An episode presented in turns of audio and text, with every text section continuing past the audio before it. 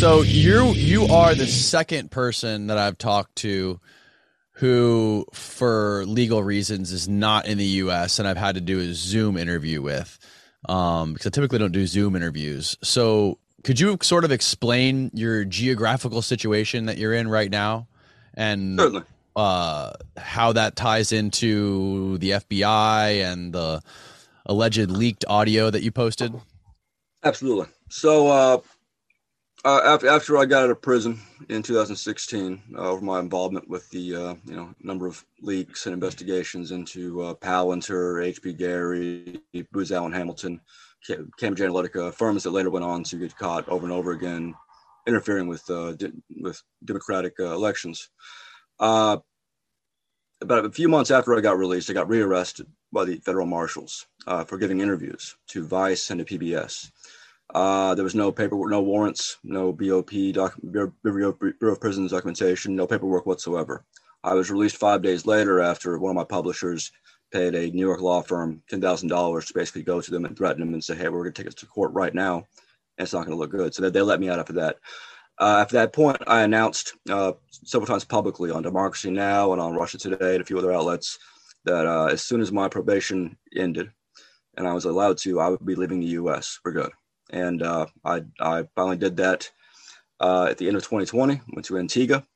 Uh, from there on, came to the UK and and found out last year when I received six hours of secretly recorded audio by a Val, made by Val Broeksmit, who is the son of a Deutsche Bank executive who supposedly killed himself back in 2015. One of several Deutsche Bank executives who uh, had that little cluster of suicides all of a sudden at that time. Uh, found out uh, from him or from these recordings he had made uh, of a meeting that he had with the FBI at the LA office in, 20, in uh, the very end of 2020 uh, that I was again uh, a, a a target. Look, Bumble knows you're exhausted by dating. All the must not take yourself too seriously and 6 1 since that matters. And what do I even say other than hey? well, that's why they're introducing an all new Bumble with exciting features to make compatibility easier, starting the chat better, and dating safer. They've changed, so you don't have to. Download the new Bumble now. Uh, as it were. And uh, that was further verified uh, when I was arrested uh, for my involvement in this in this protest against uh, expanded police powers against protesters. Uh, when I was arrested last year on the canal boat that I live in with my fiance, arrested, brought to the Metropolitan Police Station, and and overheard one of the Metropolitan officers, one of the arresting officers, telling one of the desk clerks that this is the guy that the FBI that, that they want the guy I told you about earlier. So, gleaned from that uh, that I was, you know, that I was in trouble and that they were going to ship me, and that turned out to be the case. They put me in an immigration's uh, removal center uh, the next day. Uh, there were some falsified documents that the the, the home home home office uh, put that claimed that my visa had uh, been up after five months rather than six months. This, this is something that's mentioned in one of the articles that came out later anyway, uh, that and when I got out, that that's when I got the recordings of uh, of the uh, the five hours of audio. So between that and a few other things that came up, and some other sources I can't talk about, uh, it became pretty abundantly clear that uh, you know that the FBI was back on the back on the rampage, and uh, I have no way of knowing. despite it, despite reporters having gone to the FBI and asked, "Hey, what do you what, what are you after him for?" No way of knowing what charges they would have this time, or even if they the charges are are you know ready yet. Uh, they would be sealed presumably. Uh, I also have no way of knowing uh, to what extent uh, me releasing that six hours of audio that makes some of the uh, FBI agents in question look very, very bad. Uh, whether that might have uh, caused them to back off. Uh, likewise, I have no way of knowing if the fact that the guy who made those made those recordings, a former colleague of ours, Val Brooks, that I mentioned, who you know, turned against us to the FBI um, in order to get some, in order to get help with a child custody case. I have no way of knowing if his uh, unusual death uh, a month and a half ago, and and the uh, I have no way of knowing if, if my book released in January that they are very well familiar with. I don't know if that's going to scare them off further or the fact that there's a screenplay. Uh, but bottom line is, I've been in the UK. I've been splitting my time between London, where my girlfriend and I have, have a canal boat that we live in, uh, and her mother's house here in Bournemouth.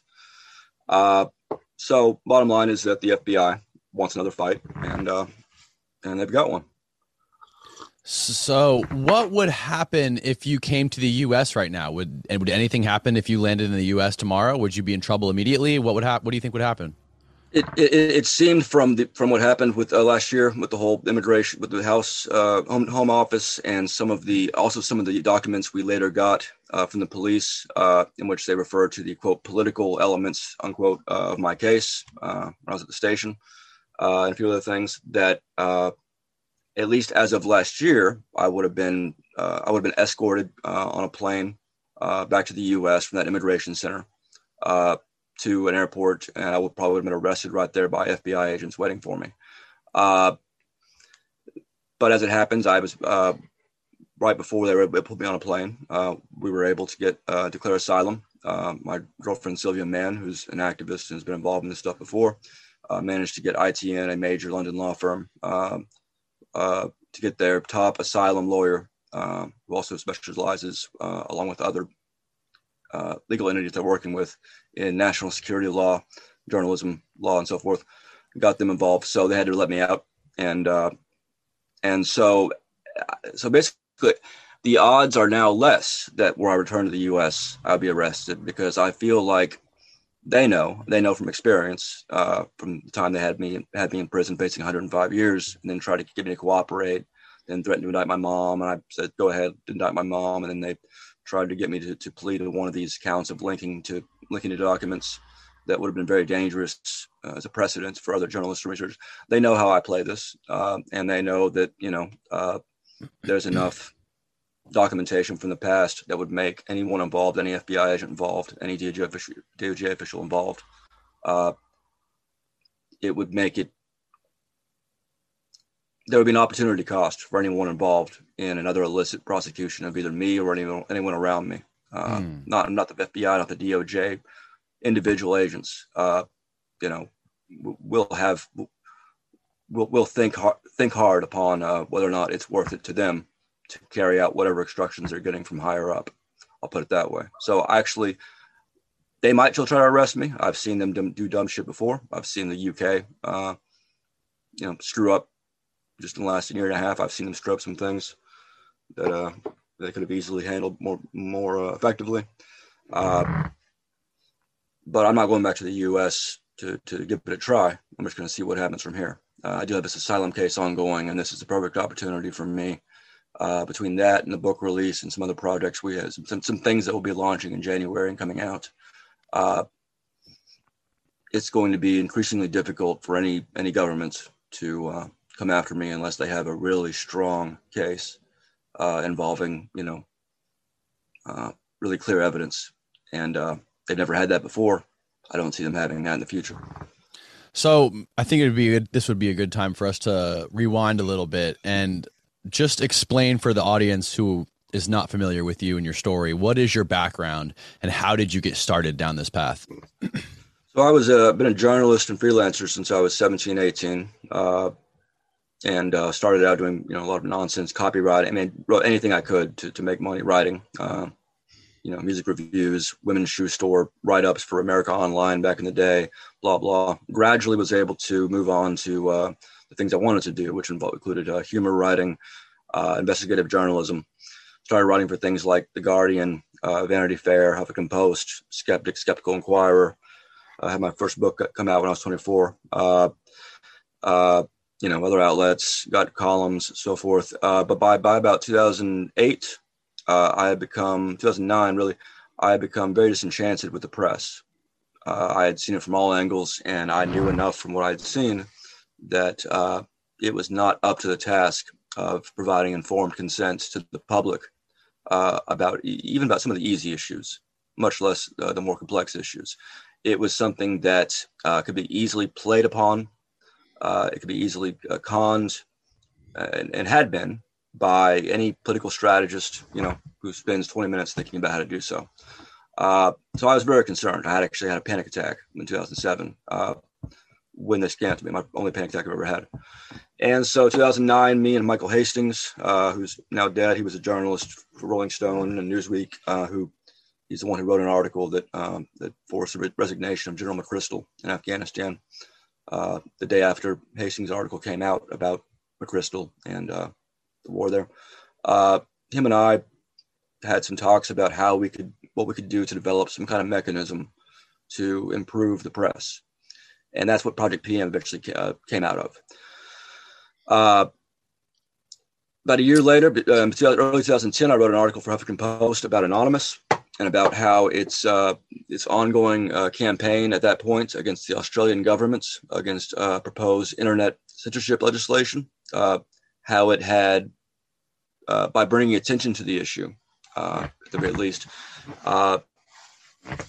had served as sort of a model, a proof of concept for how emergent, you know, non-institutional, non-state groups of of, of committed ideological actors could and would uh, gradually uh, become capable of taking on nation states in more uh, important and more decisive ways. And then a year, then a year later, uh, very end of uh, 2010, I was recruited uh, by the people within the AnonOps uh, server, an internet, internet relay chat server, from which a lot of the things that people hear about, heard about back then, you know, the the you know uh, the, the uh, the attacks in defense of uh, WikiLeaks and Assange, the attacks involving Tunisian, governments, uh, all the other stuff that happened in, that, in the next couple of years, most of that was was centered in that server, which had about 80, 90 people, and about I would say a dozen people who were consistently in charge. Uh, one of those became me. So uh, wasn't brought in uh, because the Tunisian, Tunisian revolution had begun. There were uh, members, people involved in the Tunisian revolution, both in the in the in the country of Tunisia and Tunisian exiles in Germany and UK uh, who were in this group. Uh, and then there was the rest of us. And, uh, and we were able to, first of all, bring attention to the, in the, in the West to the fact that the revolution was occurring because prior to January 1st, there was zero, zero articles, zero knowledge that there was anything going on in Tunisia or that it would matter. we were able to, with Michael Hastings' help, make sure that the press understood this correctly uh, and did not view it incorrectly as an Islamic fundamentalist Islamic revolution, uh, but that this was an actual secular democratic revolution uh, by which democracy could be achieved. Uh, and, we, and then some of the hackers and some of the other specialists uh, there, we uh, were able to provide other means of assistance to the revolutionaries in Tunisia.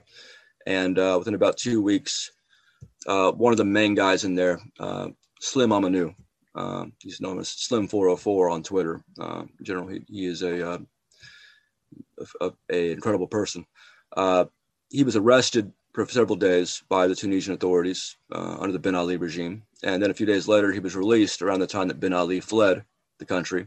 And then a few weeks later, he joined the provisional government in Tunisia, uh, the democratic government, and then later resigned over protest over something.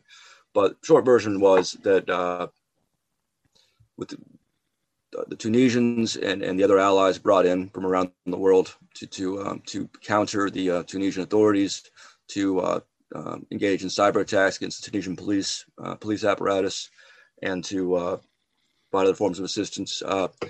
Uh, that was a proof of concept right there. It showed that yeah, a lot could be done uh, if we have the right people, just like just like the CIA, just like anything else. if we have the right people, and we're working together properly, and we have uh, and if we're willing to do, if we're willing to risk whatever to do it, uh, then we can oftentimes do it. And that's where the Arab Spring came from. Uh, wasn't successful in other countries, of course, but it did lead to, you know, Morocco, for instance, King of Morocco, you know, getting scared and, and providing uh, some new reforms, some new rights, people there. It helped in many, in many ways. Anyway, uh, from there on, we've about a month after this, this is February 2011, we discovered um, there's a Financial Times article that came out in which a former uh, Navy intelligence uh, figure and longtime intelligence contractor named Aaron Barr bragged about having infiltrated the non-op server and identified our leaders and so forth. And uh, the next day, several of the uh, hackers um, they they told me they were about to do, they're about to go in uh, to his company, take over his servers, uh, steal all their documents, uh, get his notes on us and everything else. And so I got ready for the to deal with the press on that. And um, from that, that that's how we discovered that HB uh, Gary, Palantir, uh, Endgame Systems, and Berico, these four companies, had been uh, set up with, with, the help of the, the Obama DOJ uh, to provide what, what, amounted to a clandestine black ops uh, uh, service to private entities, um, like the, like for instance the U.S. Chamber of Commerce and Bank of America. Uh, so that's the Team Themis scandal. People, if people want to look up the Team Themis scandal, they'll be able to get a better sense. This was a thing that it was in the news for about a month. Every major outlet covered it. Congress started to investigate uh, all of this, and then that investigation was shut down, oddly enough, by a Republican a committee chairman, which is amazing, which is interesting because this was a scandal that involved again the Obama DOJ. Uh, you know, it's pretty unusual for a Republican to want to shut down an investigation into something like that. That's a that was a real scandal unlike the Fast and Furious stuff and a few others. That was a real scandal. The reason they shut it down is because this is a bipartisan issue. Uh, the the intermixing of the misuse of intelligence uh, uh, agencies. Uh, all these things were bipartisan. Uh, there are very few people in Congress or the Senate um, or you know any administration, from Obama to uh, Trump to Biden, who have any real problem with these things occurring. Uh, it's the bipartisan consensus. So, so you're anyway, talk- I went to prison. so you're talking. What you're talking about is private intelligence contractors. Is that often, often in league? Yes, often in league with uh, their counterparts at the NSA, DOJ, FBI, and so forth, as they were in this case and as they have in other cases. And so, some of the things I wanted to investigate involve private intelligence contractors, but but creating uh, but creating products for clients in the Pentagon, in the CIA, or Kingdom of Bahrain, or you know Kingdom of Saudi Arabia, uh, other illicit dictatorships, uh, and everybody just winking at it, uh, everybody letting it happen. More, more, to the point, I'm talking about disinformation uh, methodologies, uh, technologies that were being uh, being developed to that point that later on became very decisive and have still still been decisive in helping to destroy the ability of the public to really understand what's going on at a given point. Uh, I mean, social networking bots, the mass proliferation of AI supported uh, fake people online uh, by which to, uh, you know, and, and, everyone's heard of the, the simple versions of this, the Russian troll bots and all that, you know, that's, yeah, that's as well as Saudi off, Arabia. Yeah. And, and that's cheap off the, off the shelf stuff. And, and it, it, was actually used a lot more in Latin America before it was used in the US, these, these Twitter bots that just go and, and help to create, you know, the, the, the, the illusion of consensus uh, some of the early research. Anyway, so without getting into you know the specifics, uh, we, we over the next year and a half, me and my team, uh, in coordination with some other journalists, uh, sometimes with me writing in the Guardian, sometimes with me writing just publicly putting stuff out. Uh, we came across a lot of things that we weren't supposed to, and that the public was not supposed to know about. And uh, to some extent, the press paid attention. To some extent, they forgot pretty quickly. Uh, and the FBI was was uh, within a few weeks of our first discoveries of these DOJ uh, associated illicit programs to target journalists, to target WikiLeaks, to target labor unions, to target uh, us using criminal things would things methods that would be crimes if we did them.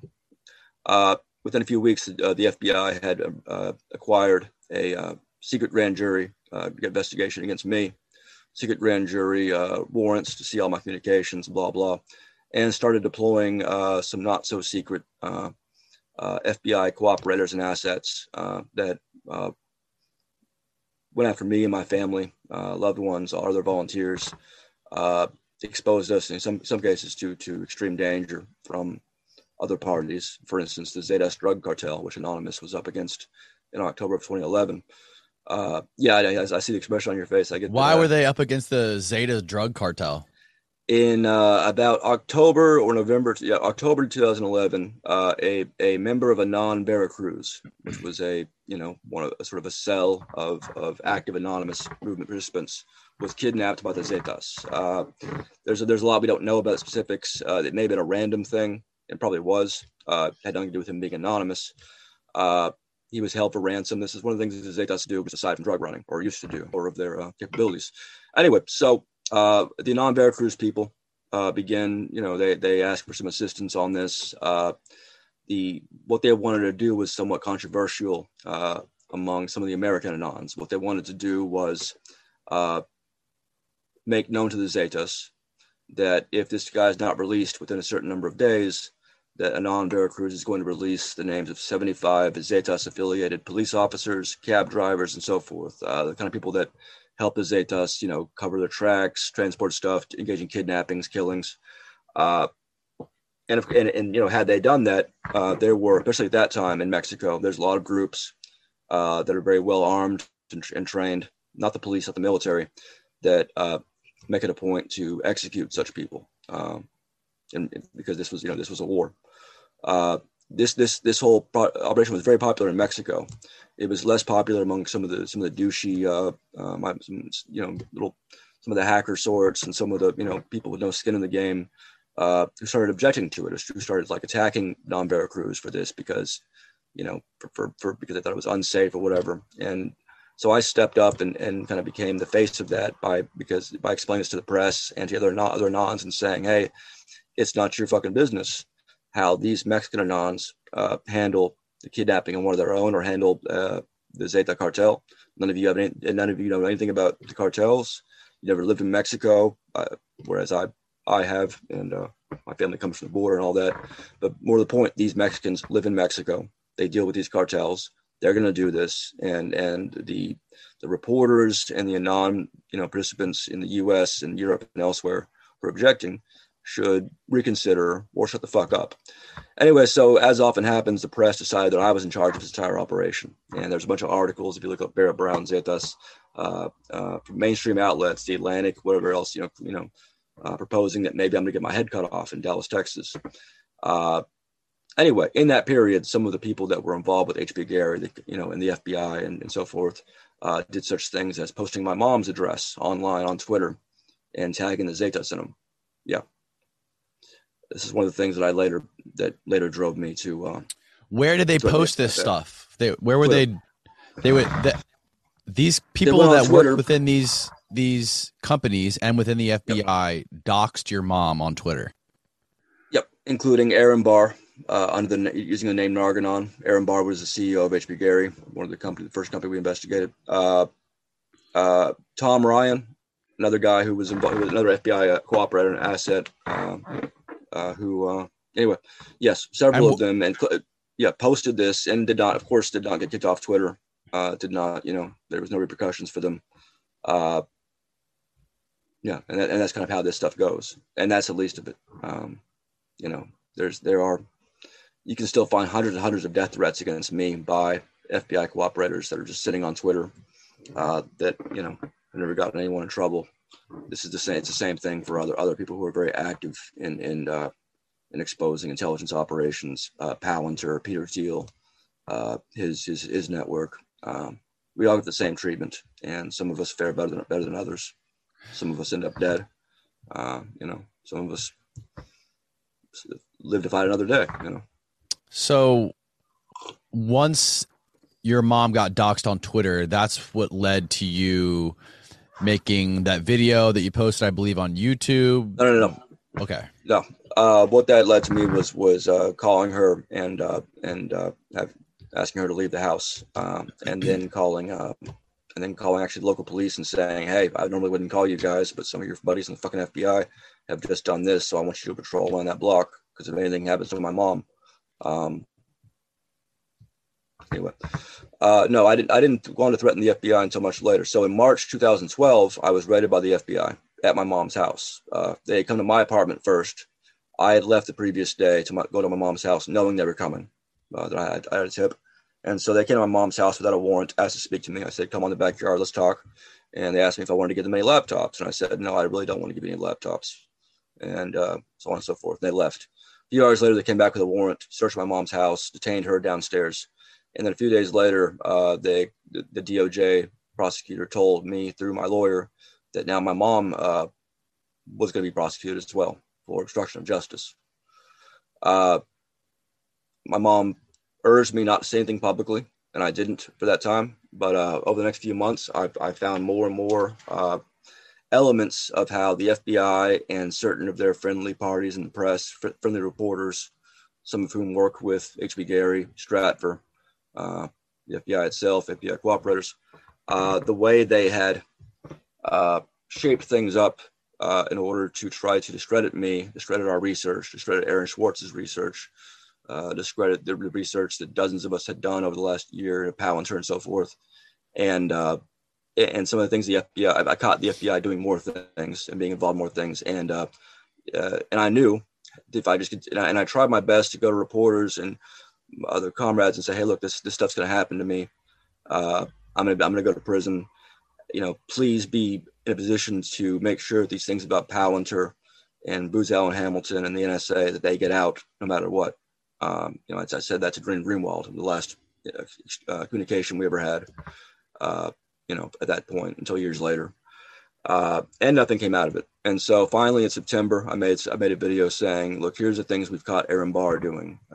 Uh, uh, here's the things we've caught the other uh, FBI uh, assets doing uh, to me, to my mother, to our colleagues. Here's here's what we've caught them planning to do to the families of labor union leaders that they were going after. I mean, Aaron Barr was in their proposals that Palantir and these other companies created uh, to show Bank of America and, and, Chamber of Commerce they were going to go after, they were going to investigate the children and families uh, of their targets, labor union leaders, journalists, whoever, uh, and in fact started had started doing so uh, in in, their, in these documents. So what I said was, since apparently that's all legal, I'm going to see if it's legal when I do it. So I'm going to look into the family of this FBI agent who's threatening my mom, and uh, you know, and we'll find out if there's a double standard here and of course there was because I was hit by a SWAT team uh, later that evening, and uh, then uh, brought in charged with with threatening a federal agent because I had also said that I, that I would I would shoot any other FBI agents who came to my mom's house or my, or at my house or anyone else I know. at the at the time, I meant it. Um, I mean, I, I, as far as I was concerned, nothing to lose. I, I know I know what it means to be subject to an investigation by the an investigation by the FBI and, and uh, DOJ uh, in cooperation with major banks and uh, things like Palantir. Um, and so I was more than happy to go out in a blaze of gunfire if need be. Luckily, uh, uh, I had no weapons in the house at the time. Uh, they were at my dad's house, and so otherwise it could have been more serious. Anyway, so they came and they came and hit me. The SWAT team busted in, full full SWAT team brought me in. I was charged with threatening a federal agent, uh, and then a few months later, charged with the, uh, the, the thing they had come up with to justify the original investigation, which was uh, copying and pasting a link uh, that had been posted in the AnonOps uh, chat server, posted by uh, what turned out to be Jeremy Hammond, one of the hackers involved in the Stratfor hack. me copying that link he had posted and ma- pasting it into my chat room for Project PM for our researchers, and then asking uh, Jeremy, you know, what's what's in these, and him responding, uh, oh, uh, CNC, blah blah. Blah. Uh, what turned out to be credit cards. He had posted the credit card information for subscribers of Stratfor. Uh, I never used credit cards, neither did anyone else in my group. The same link had been posted publicly, and that's something that the DOJ knew. Uh, it's why they, anyway. Uh, but I was now facing 22 years on that uh, mandatory minimum uh, 11 counts of aggravated identity theft for copying and pasting that link that I, you know, that it was one of hundreds of links I copied and pasted. Um, the first one that involved credit card numbers. Uh, I was charged with that. Uh, and then uh, they charged me with, uh, oh, obstruction, obstruction, of justice as well, along with my mom. Uh, and then they made me an offer through my lawyers. They said, you know, if you cooperate, you know, we got a plea deal. And I told my lawyer no. Uh, a few months later, they charged my mom uh, with obstruction of justice.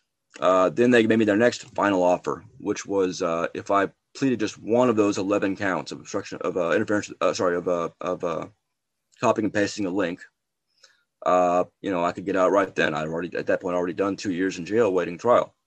And I said no. And the reason I said no is, is because had I pled a single one of those charges, the precedent established would have allowed the DOJ to prosecute any researcher, journalist, or other, other regular civilian uh, that they found to be, to, to be um, you know, dangerous, uh, simply for copying and pasting uh, or accessing a file that ended up containing credit card numbers, which, you know, when you go through huge amounts of files every day, as we've been doing for a year and a half, sometimes going to happen. Uh, later on, of course, I learned. Go ahead. No, I was going to say, didn't they originally try to chart like put you in for over a hundred years or something? I was based on 105 years total. If you stacked up all the uh, the uh, there was, other, there was there was 17 charges altogether. There was 11 counts of interfer- of uh, uh, aggravated identity theft. There was the one count of threatening a federal agent. There was another count of uh, conspiracy to release protected information about a federal agent, and I, and then obstruction of justice, and I think something else. Uh, and of course, they had to drop. They ended up having to drop after two and a half years. Uh, the day after the uh, Electronic Freedom Foundation uh, and our uh, were not just you know dangerous, but also didn't make any sense because the, the, the aggravated identity theft charge apply, applies to uh, stealing government issued uh, you know uh, on those grounds. And also they were i mean they had by this point the, the press thanks to kevin gallagher uh, the guy who helped, to run my legal defense uh, had helped to uh, turn the tides to get to get the press to to remember what it was that i've been why, why the fbi had targeted me to begin with because a lot of them have been confused by that point. Uh, and so by that time 2013 2014 uh, i had become a cause celebre i had become a hero again uh, even even among outlets that had a couple years later, a couple years uh, prior, uh, accused me of, of being a fraud, of being a, uh, a charlatan, uh, accused me of making up the the, the uh, Zetas thing. I mean, yeah, I, I, I, again, I've I've seen. And, and and that's why the press itself, the press dynamics, are the thing that since then have most are most compelling to me, and, and the thing that me and others who've watched this happen feel that most needs to be solved. Uh, we can le- we can risk our lives, even die in the case of Aaron Swartz. The press uh, or refrains from actively uh, uh, discrediting us on behalf of you know because they've gotten bad information, knowingly or un- unknowingly from the state. Uh, unless unless they can act like the press is supposed to act, none of it matters. No one's going to know. Uh, you see this over and over again with with uh, the Stratfor documents. There's five million Stratfor emails, you know, that went to WikiLeaks, and just the first uh, wave of the discoveries uh, of, of within those emails involved serious uh, malfeasance, like such as like Dow Chemical uh, hiring Stratfor to spy on the victims of the Bhopal incident in the 80s, where one of Dow, Dow Chemical's uh, plants blew up and killed thousands of people and maimed and, and sickened tens of thousands of others uh, Stratfor, the company I went down over, uh, was that, that I owe eight hundred thousand dollars to in restitution, uh, was was spying on uh, that act that group that was trying to uh, you know compel Dow Jones to uh, pay some restitution, probably like forty dollars each to remaining Indians. That's just one of, of many things we came across.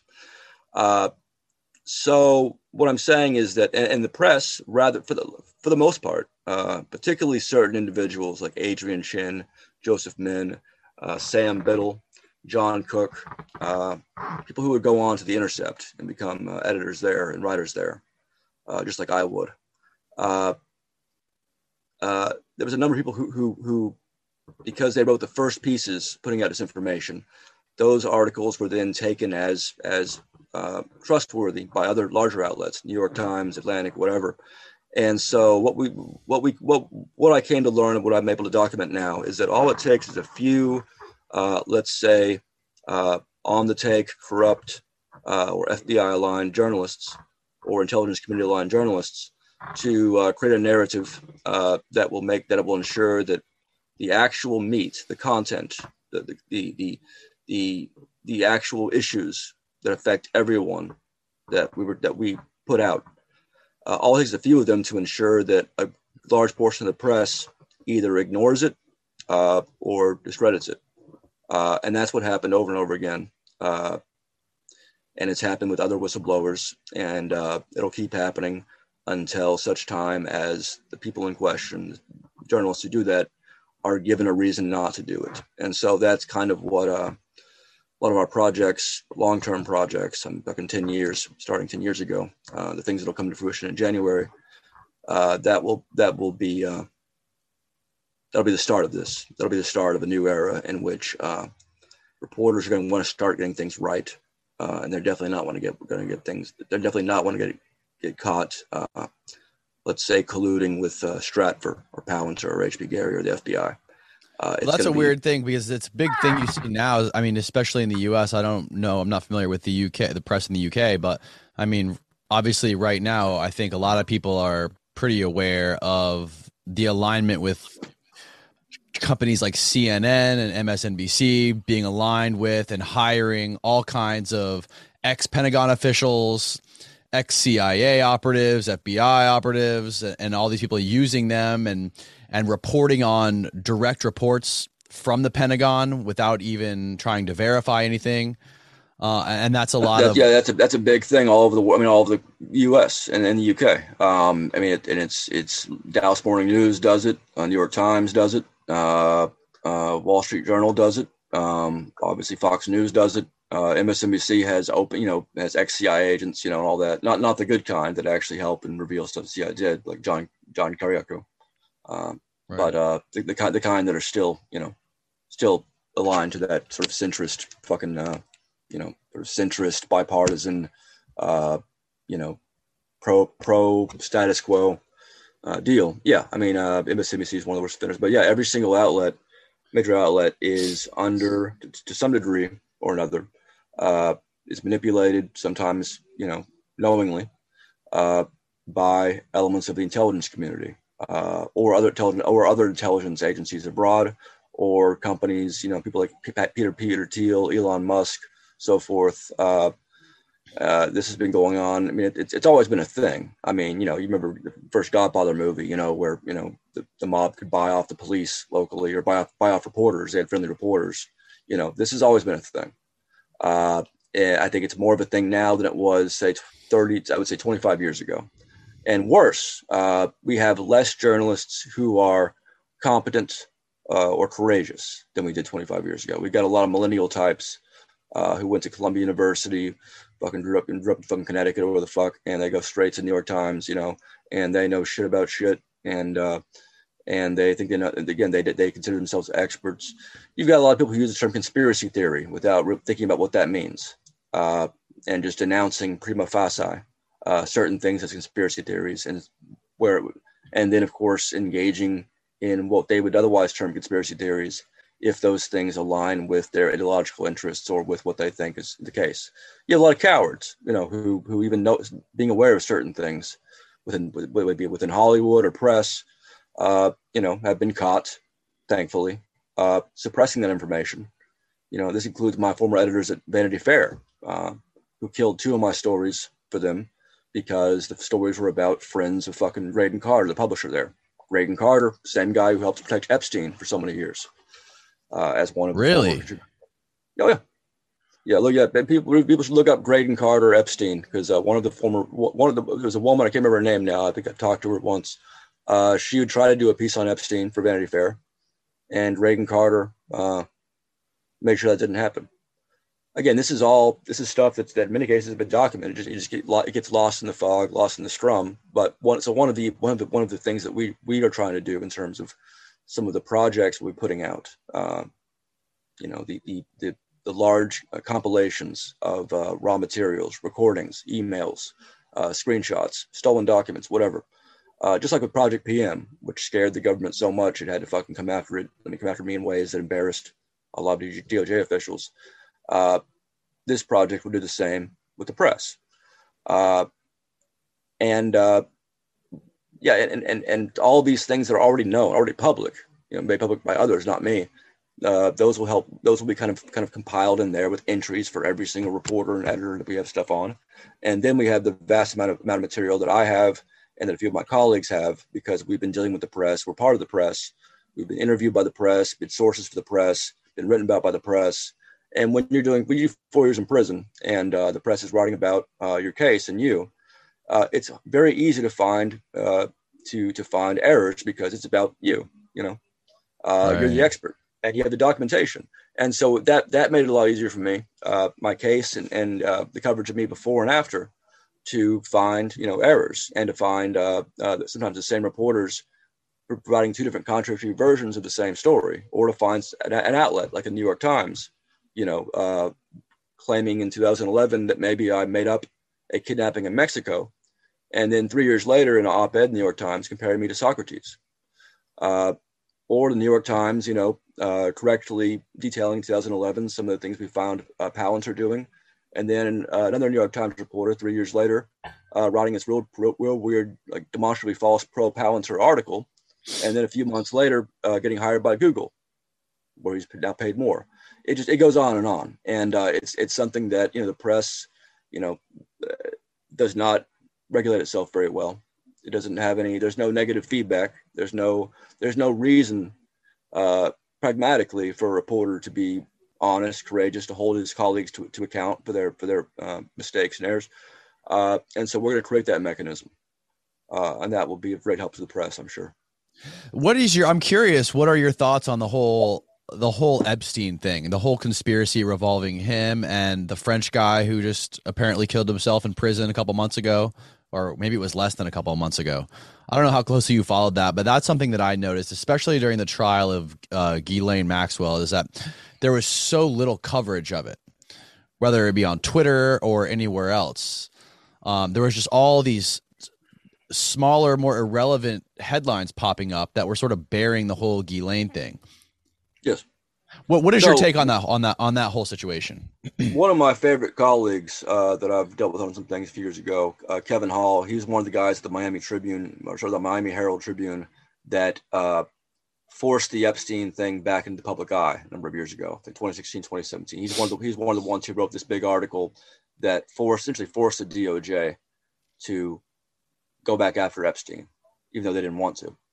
Uh, and uh, so I, I have I've had an interest in it uh, for, for, quite a while, uh, especially because I mean, so uh, I wrote a tweet back in 2017. Uh, you know what? Never mind. I'm, I'm gonna skip. I'm, I'm skip off bragging. I'll, I'll, just say I predicted some of this stuff coming about. But uh, basically, the Epstein thing is the exact sort of thing that if you were to say to some reporters, to some average reporters, hey, I think there's a billionaire who uh, he's hanging out with like very powerful people like Trump and Clinton, uh, and with like you know ma- you know major figures who've done it for years, and he has an island, and he uh, you know seems to have a, a, predilection for young girls, and was convicted, in fact, for having sex with an underage girl a number of years ago, and hangs out with Prince Andrew, and all these things, uh, and maybe there's something there uh, that's the kind of thing, you know, like, oh, that's conspiracy theory because it involves powerful people engaging in pedophilia. Uh, there's other reporters who would be reluctant to, to go into it or reluctant to even acknowledge it because they support either Clinton or Trump, uh, both of whom were on that damn plane at different times. Uh, there's other reporters who uh, just wouldn't understand why, why that's an issue. Uh, and there's a lot of reporters who, even if they did understand, and say, oh, yeah, wow, you're right, this is a real thing, they would be reluctant to be the ones going out and saying, oh, billionaire pedophile network, you know, involving intelligence community and blackmail, because that sounds silly to the average civilian who doesn't shit about shit. It sounds silly to other journalists and reporters who who think that uh, anything, you know, who think they just know it all, who have it all, have have the world figured out. Uh, and so it was tremendous that it was great this article came out because it forced the DOJ to do this, this, and this. And then, of course, uh, the same press that had you know, out, outside the Miami Herald Tribune, outside these few reporters uh, that I, that I deal with and who are actually courageous and competent, uh, yeah, they fucked the whole thing up. They, uh, they, you know, Epstein was convicted, he's put in jail, he's found dead. Uh, immediately, you have the same same outlets that allowed this shit to happen, or in some cases, like Vanity Fair, helped to cover up like uh, Epstein, uh, or other outlets that covered up, you know, the the what are the two brothers in fucking in Hollywood that started the Me Too movement? You know, uh, you have the same outlets referring to uh, the the idea that maybe he didn't kill himself as a conspiracy theory. You know, and uh, then of course later you have documents coming out, autopsies and all that. No, it's not a it's not a silly uh, that happens all the time.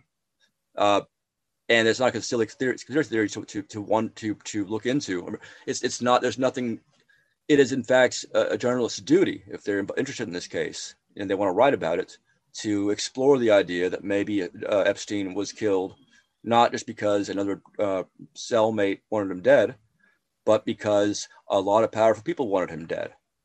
Because a lot of powerful people had been on his fucking island and on his plane, fucking little girls.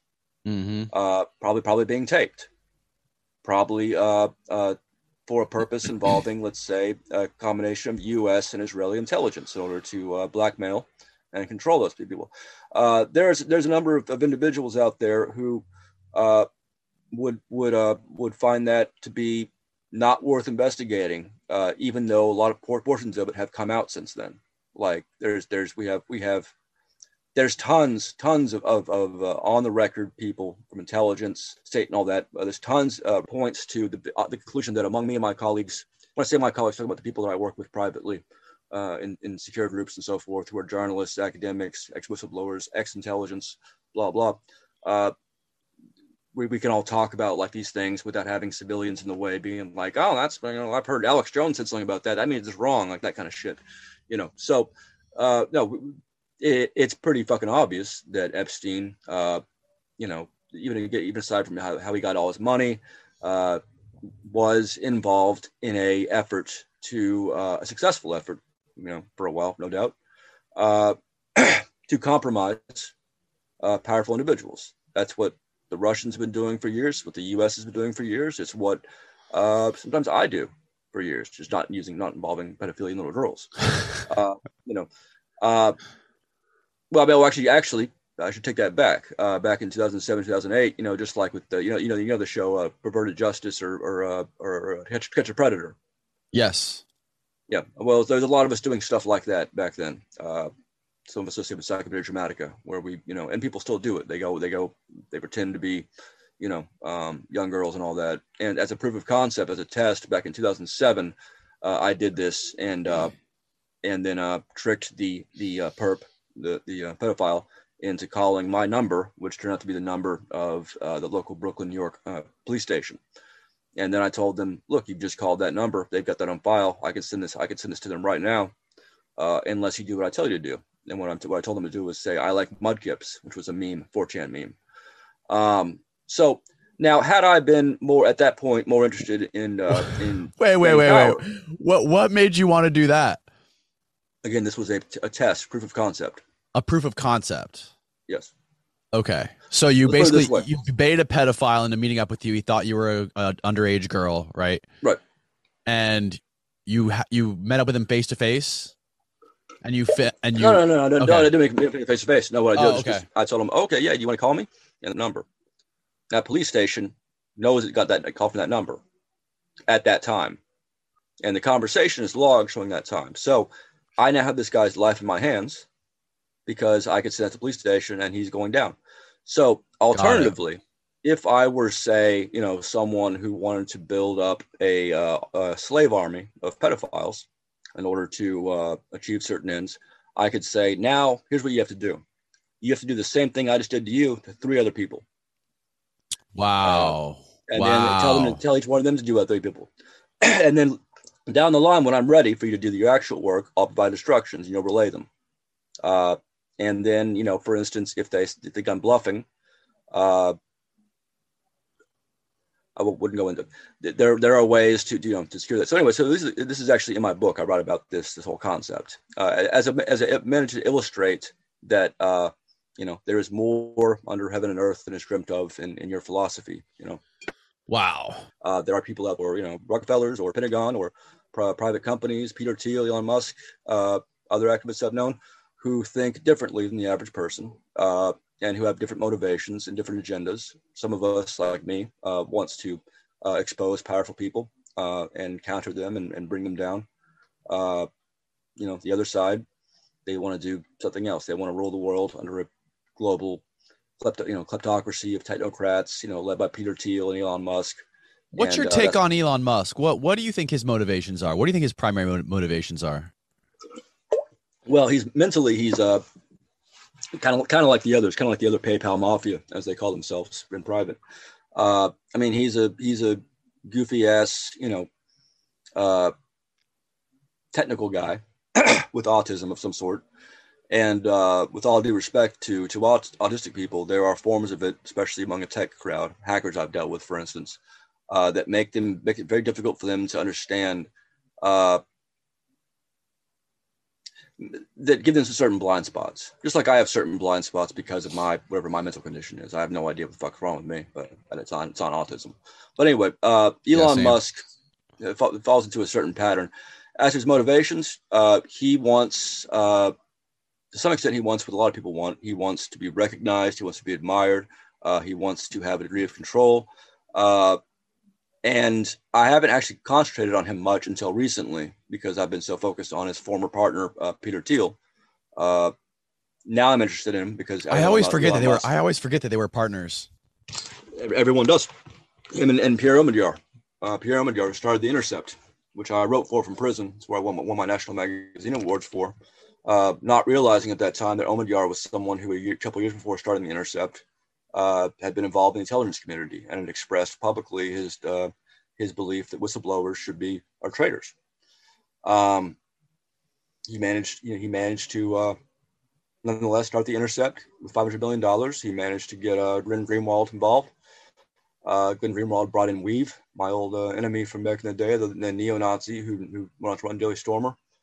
Uh, and then uh, weev went to work not just for Omidyar but also for Peter Thiel at his later at his company Clearview AI, which does massive surveil- facial surveillance. Uh, and weev's lawyer Tor Ekeland, uh, who unfortunately I responsible for, for bringing in because I brought in uh, his friend Jay Leiderman, another lawyer, to help protect PayPal 14.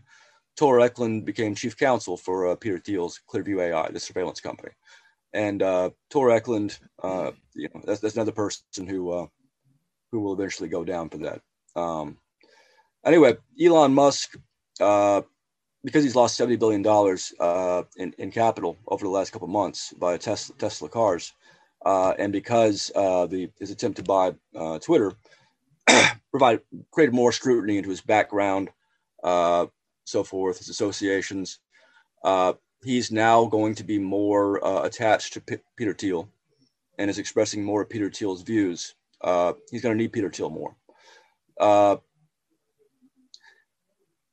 And so sorry, yeah, to, so, sorry to interrupt. Do you think that has anything to do with like the amazing amount of just fiery fury he's getting from the like hardcore left wing on Twitter, or in I mean, general, I mean, I mean, no, it, even before he got whatever this, I mean, the fury. I mean, everyone gets fucking fucked up with Twitter. You're if you're a major prominent billionaire, you're gonna get fiery fury. I mean, he didn't go to prison. He didn't have his mom fucking like added to the Zetas. Like I don't know what the fuck, you know.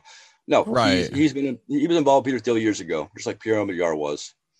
But don't you think that uh, what I'm getting at is like, isn't that kind of just like, isn't that natural human instinct when you start to get just because he's trying to go by Twitter and because he is advocating to make it more of a free speech centered platform and now for some reason free speech is a right wing thing i always thought it was a left wing thing but now because he wants to make it you know cut down on censorship and cut down on fake accounts and bots. For some reason, he's getting attacked by the left and he's being worshipped by the right. So do you think? Yeah, that, that, that's unfortunately that's the world we live in, where like everything is something else. Like it's like you know, so Twitter as it stands in the last five six years has been, I mean, one of my biggest enemies. One of, one of the things I've been most concerned about. So I mean, in in in theory, I'm happy to see some billionaire come in there and take it over and fucking and, and uh, and get rid of like the, the, you know for instance twitter had saudi arabia intelligence agents fucking working there and using it you know to go after dissidents. Uh, twitter uh, but here's the thing. Twitter uh, i've been i had the world record for for bans on twitter a permanent really? Uh, yeah and there's some articles in the daily dot about this. Just look at barrett brown twitter you'll find some articles. Uh, i was and every single one of my bans which started in 2017 uh no not everyone the three or four of them involved uh stuff i put out on palantir and other Peter people close to Peter Thiel. Uh, every single one of those bans, and they were reversed. All of them except the last one were reversed because other press spoke up, other other you know activists spoke up, and Twitter ended up each time saying, "Oh, it was a mistake," blah blah, you know, sure. horses. So, uh, so Elon Musk and Peter Thiel and Pierre Omidyar, again, who I actually worked for from the, from from prison, writing these columns, uh, you know, around the time that uh, the Intercept and its and its reporters uh, turned essentially turned in Reality Winner. Uh, all three, none of this, none, none of those people are, are really interested in free speech. Uh, I, I, have seen this because they've gone at, who they've gone after. Uh, so, so Elon Musk, when he goes in, he's not what he's not he's not going to establish a free speech zone. What he's going to do is um, establish what he claims to be a free speech zone, uh, and to the extent that okay, I think that actually does. If he actually do that, um, it's it's it's going to be that Twitter's going to have all these difficulties, same difficulties that anyone has when you're curating a big environment. and Anyone can say anything, you know. Uh, you're, it's going to be a difficult job, even for a person who who you know is worthwhile and, and respectable and has a clear head and is transparent. Elon Musk is none of those things. So, uh, him him uh, and Peter Thiel. So Peter Thiel's meanwhile meanwhile created Rumbler, you know and the, the odds the odds that Peter Thiel and Elon Musk didn't have some conversations in the last six months, year about about about Elon Musk buying Twitter are about there's zero percent. Uh, so what this means is that the person who uh, who continues to uh, gain control over our data, Peter Thiel at the NHS UN refugee program, uh, predictive policing, uh, you know, works at the CIA, uh, FBI, works all these things him and his friend Elon Musk uh, cornering the market, helping to corner the market on social media. I mean, look, look, Peter Thiel was at was at Facebook, you know, until he left a few months ago. He didn't help to create a, speech, free speech zone there either. And uh, Elon Musk sure fuck wasn't. Facebook's another thing I got banned from about a year and a half ago after I posted uh, information about my former prosecutor and her, her involvement in uh, in racist pornography. Uh, banned for with, with no express reason. Um, and that's the least of it. Facebook also allowed uh, a, a armed ex felon in Dallas to send about 40 or 50 uh, rape and death threats to my girlfriend at the time uh, from his account under his own name, uh, while the police in Dallas and the FBI in Dallas protected him uh, because I had gone after the police in Dallas and so forth. This is, this is if people look up Barrett Brown bomb threat, they can find all, all about that. Anyway, so what I'm saying is not a single one of these people has any record uh, that, that they've all been involved in the intelligence community. Uh, they've all been involved, and, and some of the worst aspects of it. Uh, Has Elon been proven to be involved in the intelligence community other than being affiliated with Peter Thiel? That's something I can't go into uh, publicly uh, for the for, simply for the reason that yet for the simply the reason that there's my asylum case and some other things going on uh, require that that certain parties not be aware of what we have. Okay, uh, I'll put it that way. Uh, but him being him being a partner in Peter Thiel uh, for me is enough. So I mean, the right. answer to these questions are: is it, uh, and has to be done publicly.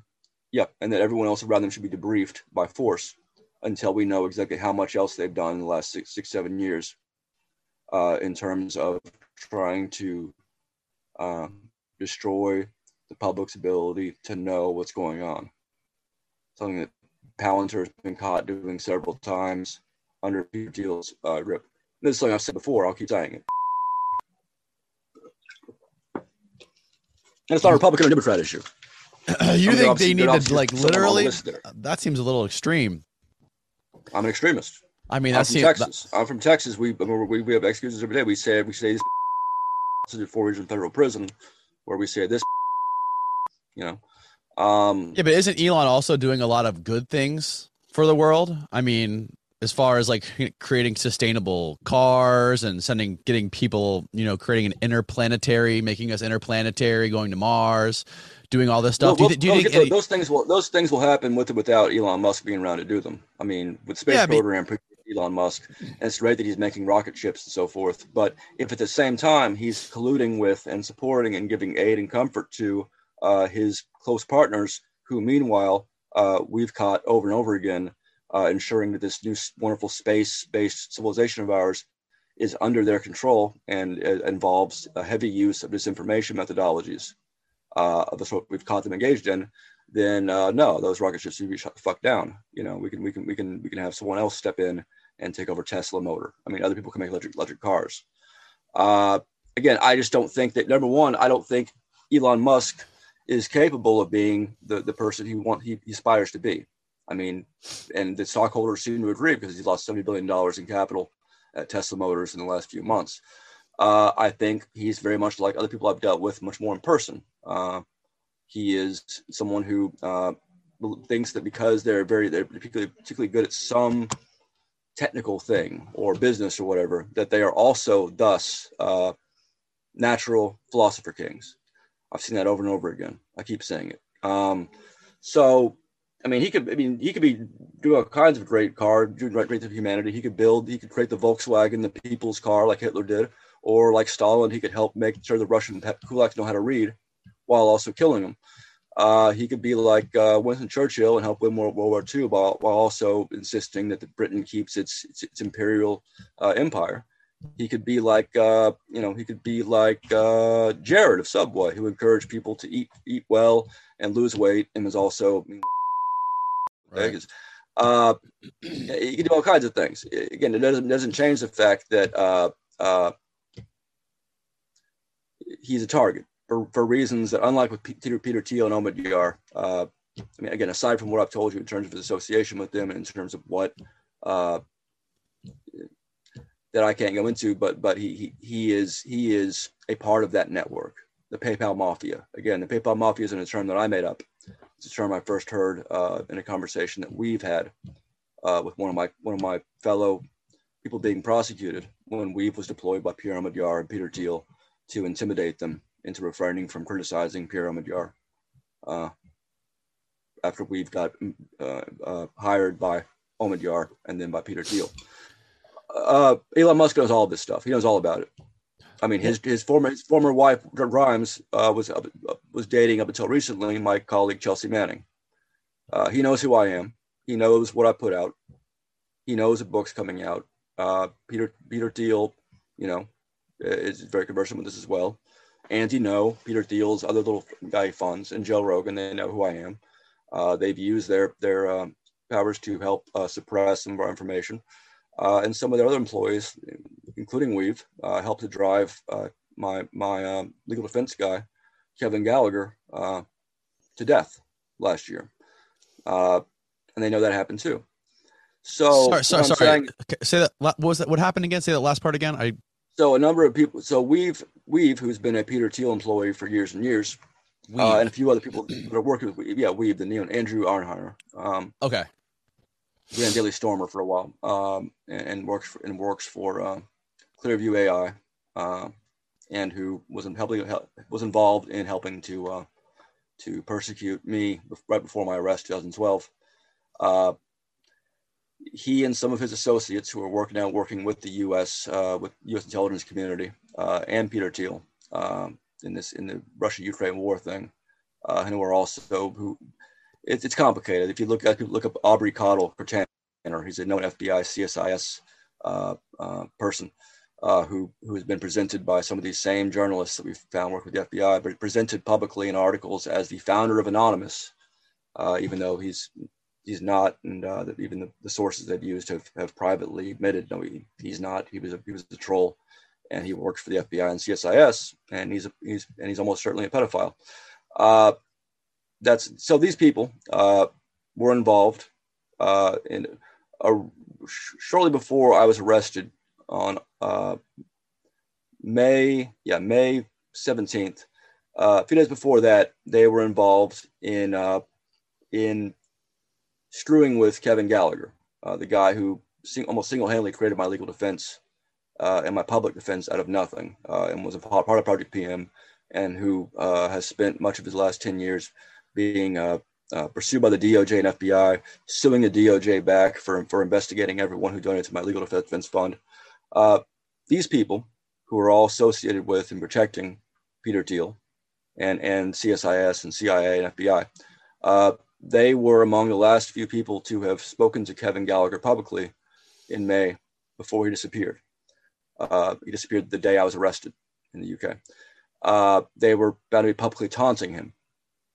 Uh, and then, and all, some of those people were also found to have been privately approaching people around me, uh, people that work with me, in different ways uh, in those in that same time. Uh, and then Kevin Gallagher, you know, so disappeared for a few weeks. Uh, when I got out, we I noticed again he'd been he was absent. He had left all the groups. We couldn't find him. We, we couldn't. His family didn't know where he was. So we uh, back on in uh, on June 10th, you know, June 11th, I think. Uh, I sent someone in San Francisco to a colleague of mine to go to his house, where she found him dead. And we'll never know exactly what role, you know, we'll never know what happened especially because some of those involved uh, aren't cooperating uh, yet. Uh, but what I'm saying is that uh, no, Elon, and I'm and I'm being I'm being uh, I'm being charitable by saying you shouldn't just be. The reason I say that is not for revenge. It's because at some point our civilization has to take back control uh, of its of its public dialogue uh, and its ability to to not be surveilled, not be under not be under mass surveillance, not be subjected to state and police controlled mass information uh, protocols. Uh, and if that's to happen, then we have to send a clear message to the same people who try to make have tried to make an example out of me and who did make an example out of Aaron Swartz and Michael Hastings, who blew up in 2013, and Kevin Gallagher, who's now dead, and a bunch of other people who aren't, aren't well known, but who've also uh, not done very well uh, as a function of, of being involved near me, like my mother, for instance. Uh, we have to send, we have to make examples out of these people. That, includes Peter Thiel, Pierre Omidyar, everyone found to be involved. Elon Musk knows, knows all this stuff. He's had every opportunity in the last 10 years to uh, to ref, uh, spend a little less time on Twitter, fucking like posting you know funny nonsense for the fuck, and uh, a little more time maybe telling his colleagues, hey, maybe you shouldn't be trying to create a what what what Peter Thiel himself describes as a non anti-democratic uh, dark enlightenment is the term they use uh, kleptocracy dark enlightenment uh, is a term yeah term that peter thiel uses that's that's something people should look up. It's not very well known. That's how that's how peter thiel likes it. But he wrote an essay on it. Uh, and it's it's the philosophy that's followed by a number of these people uh, that i've dealt with over the years and have come up against. Um, it's it's uh, and it's not it's, it's not the kind of thing that my grandfathers fought to achieve in world war ii uh, it's not the kind of thing that my you know half brother tried to achieve in, in, the first Iraq War. Not the kind of thing my uncle tried to achieve in Vietnam, and it's certainly not the kind of fucking thing that uh, that the U.S. or any other nation that wants to be democratic uh, can tolerate. Uh, it should it should be dealt with just like we dealt with Nazism. Uh, again, we have a bunch of German-born people like Peter Thiel running around uh, denouncing democracy, which is fine. I mean, democracy has its flaws and all that but the alternative is not it will should not be and it will not be a oligarchy run by a bunch of autistic fucking nut jobs uh, who aren't who consider themselves to be above and beyond the rest of us but who nonetheless me and my colleagues keep catching it uh, keep keep beating nonetheless. Don't you think resources. don't you think elon musk would do a way better job running the country than some of these other idiots that are running the country currently I mean, it seems like they all have the same personal motivations. They're all in it for money, for their own careers, not for the right reasons. They're not in it for the people. I mean, Elon Musk, sure, you could say he's a piece of shit and and he's got his it's all for his own personal gain, but wouldn't you say he's the lesser of the two evils? Oh, I think there's many more than two evils. I'm not sure if, if you mean, but the the the the types like that become typical politicians, like typical politicians that are running the country. Oh yeah, today. sure yeah, I mean, a lot of people said the same thing about Trump. You know, they said that he was going to be an outsider, he was going to change things and all that, and uh, mm. you know, right. and I guess in some respects he did, but I do not feel that Trump. Uh, I mean, number one, Trump was someone who was lied constantly. Oh, I'm you know, I'm pro Julian Assange and whistleblowers, WikiLeaks. Right. Assange, Assange fell for that shit. I didn't. and Assange and Assange is now in a Belmarsh fucking prison, having lost a lot of his support from those of us who insist on honesty because Assange tried to make a deal with, with the Trump Trump kids and was caught doing so. Tried to make a deal with Roger Stone, was caught doing so. Before that, he tried to make a deal with the, the Obama DOJ and was caught doing so.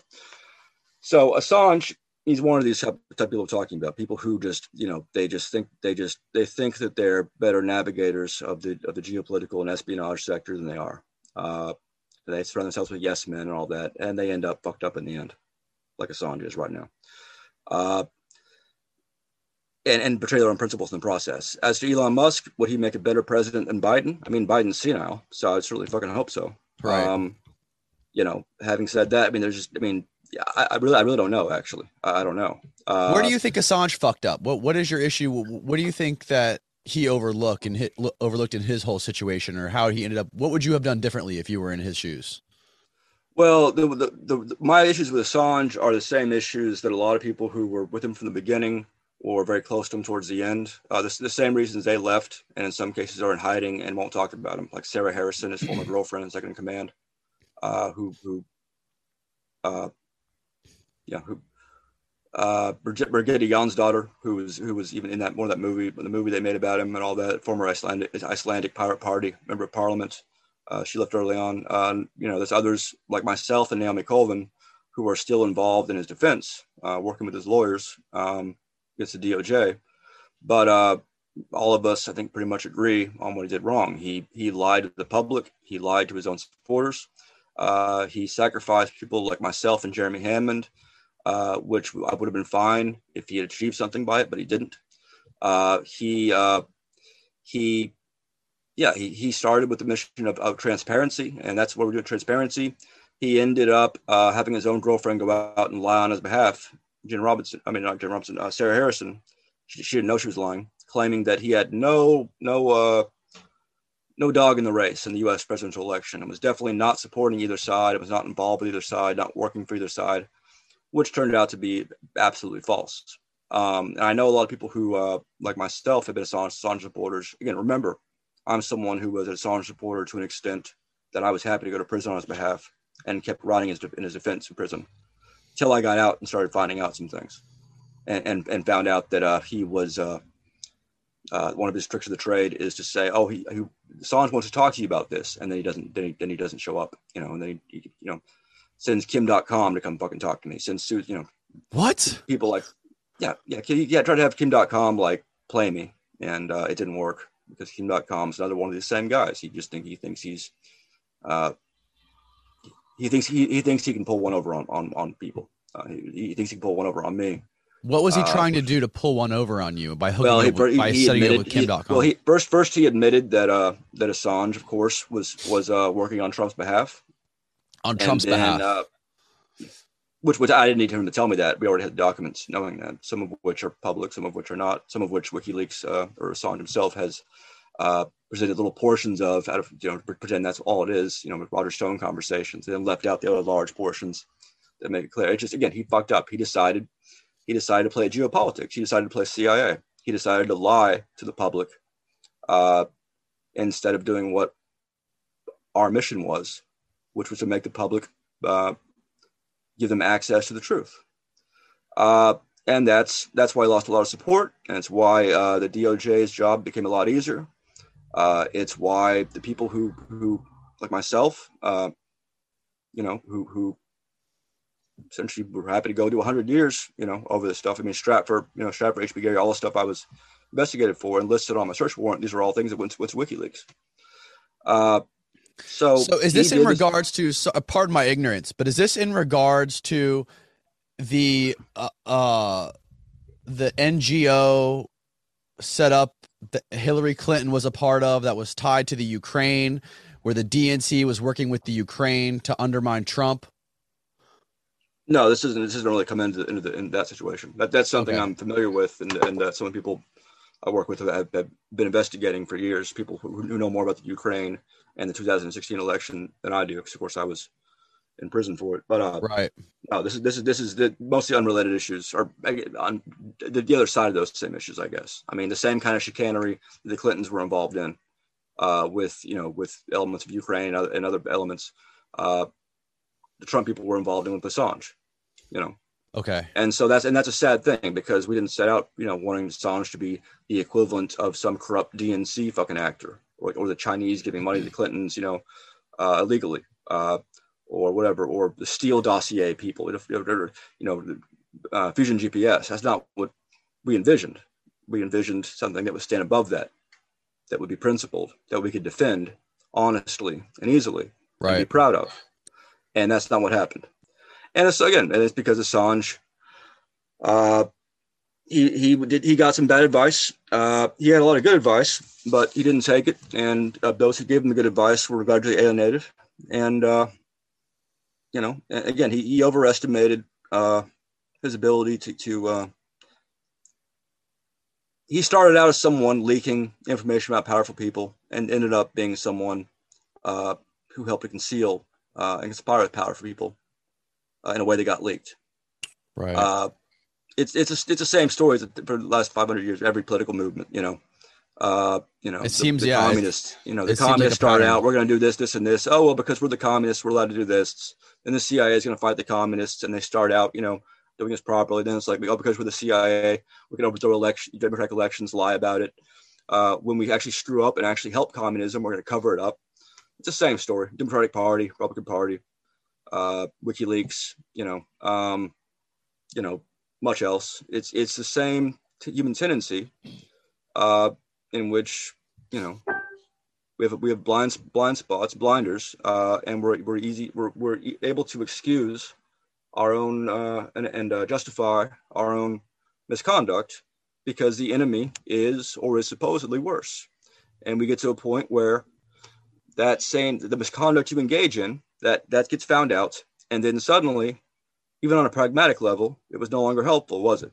Like the little breaking the rules here and there, when that is discovered, now you look bad, and you deserve to, and you've mm-hmm. lost your moral stature, you've lost your, your credibility. That's all it takes. Um, and, and again, it's an old. It happens constant. It's happens. It's a cycle that happens throughout movements.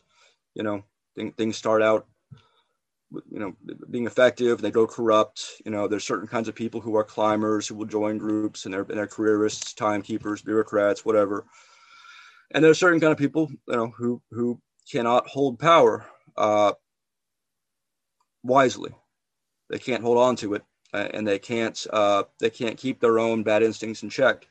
And they don't uh, something that i do intentionally. They don't surround themselves with people who are willing to say hey you're fucking wrong on this. Fuck you mm-hmm. which is what I what I do to ensure, and, and that's why I, I uh, I've never lost a strong supporter in my life. I've in fact I've gained a lot of uh, Assange's, including some of the people who, who resigned from from uh, his some of his groups to join me a few years ago.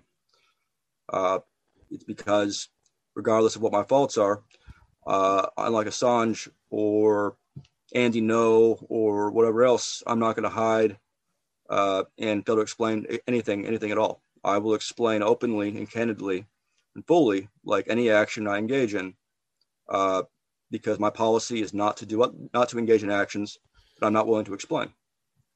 What do you, what do you know about um, when I had Kariaku on here a couple weeks ago? Uh, he he kind of like shocked me at the end of our our talk, where he told me that he he does a radio show, a daily radio show on the Russian Sputnik radio, and he said that they don't censor him at all, not one bit. And he said he's often critical of Putin and that whole regime, and he never has to deal with any kind of censorship. You know, nothing close to what he deals with in America. With you know, he said he's been banned on Apple podcasts, on Spotify, and and lots of other media platforms. What is your what is your take on on all of that and what is your take on like russian propaganda versus what's what's going on within the media within the us right uh, so russia today and sputnik are, are pretty very different creatures. Uh, and i've dealt with sputnik. I've been i was interviewed by sputnik a couple times. Uh, and i stopped going on sputnik uh, I, th- I, think after the first interview i did in 2017 because they misrepresented uh, what i said. Like they in a bizarre way. Like i had said there's uh, basically it's like uh, this person did nothing. I, said something about this. Whatever whatever person did nothing wrong in that regard. Their real problem was worse. If they did this and they changed it to this person did nothing wrong, like in the headline and all that shit. And I'm not going to fucking go in for that shit. Uh, Rush Sputnik is also, I mean, quite well known as a. It's, it is it is a very blatant Russian signals intelligence uh, operation. It's been that way for years. Uh, so uh, there are a couple of my, at least one of my colleagues who used to work with Sputnik early on before uh, determining more about it. Having said that, as of Russia today, uh, Sputnik, uh, oftentimes, you know, in a, in a weird way, uh, these outlets are going to be more, yeah, more willing to take on and provide a, a, a real free forum to U.S. dissidents because right. even even I mean, even if they're criticizing Putin here, uh, they're still it's still a slap in the face to the U.S. It's still showing that yeah, look, these guys couldn't even get a gig on CNN. They couldn't get you know they're not, not going to get a column job at fucking the Atlantic. Uh, I mean, they, there's some outlets in the U.S. That, you know where they where they could and can, but like you know, uh, and that's one of the reasons I went on Russia Today like about 20, 30 times between 2010 and uh, and a few months ago, my last appearance there, which uh, ended up being uh, not an actual interview. It was a, it was a not a media interview, but in fact turned out to be a uh, a free uh, briefing uh, to the Russian intelligence services about uh, certain known CIA assets. This was done this three days before the Ukraine invasion. Uh, they never broadcast it or mentioned it, and the interview was with the Russian national. And I recorded it on my end, and we'll make that public at some point. The transcript's already public.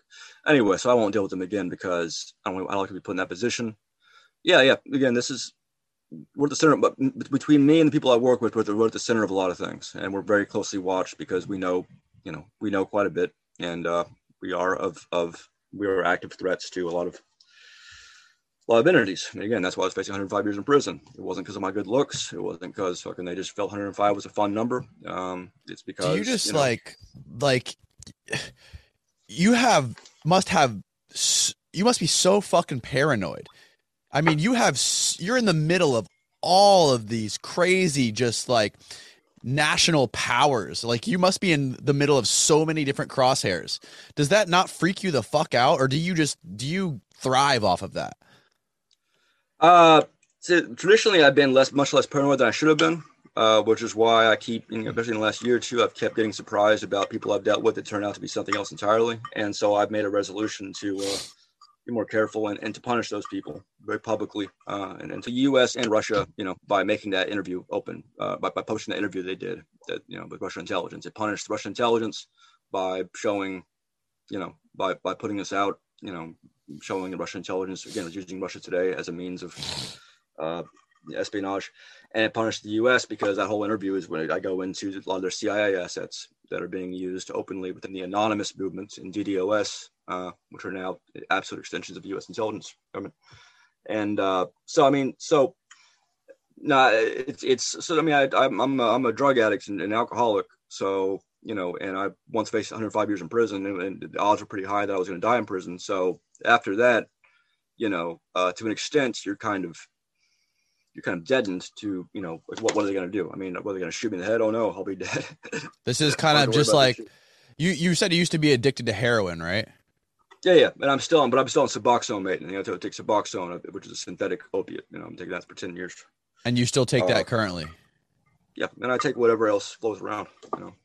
Do you think that? Do you think that has anything to do with your kind of like what you're doing with with your life right now? As far as like like I think if I I get the sense that you get energy from from all of this and from putting oh, all this degree, absolutely.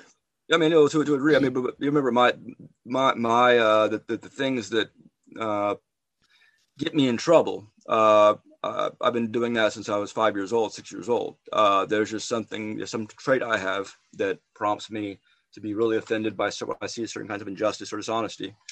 And you know, I, I, I wasn't on drugs when I got suspended from school like six or seven times during you know, a particular year, fucking with teachers, and I wasn't on drugs. You know, but but uh, yeah, the drugs certainly contribute sometimes to certain kinds of behavior, but they also, in some ways, maybe help me uh, help me to refrain from doing things that I shouldn't. Uh, you know, more more you know, um, let's say more direct things. Uh, Are you afraid of death? No, no.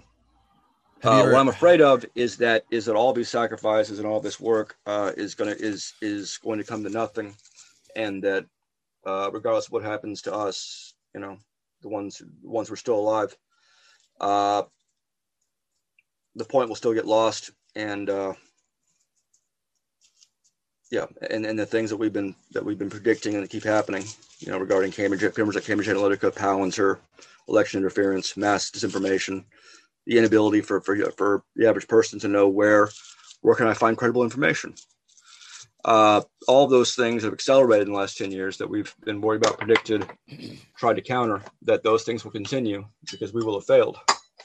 Uh, but you know, luckily I'm a human being, and so I'm also able to cut that off. I mean, I, you know, everyone's going to die. You know, that's going to happen. Luckily, luckily we're able to cut off from feeling emotions about that. You know, it's, it's more arbitrary the way we feel.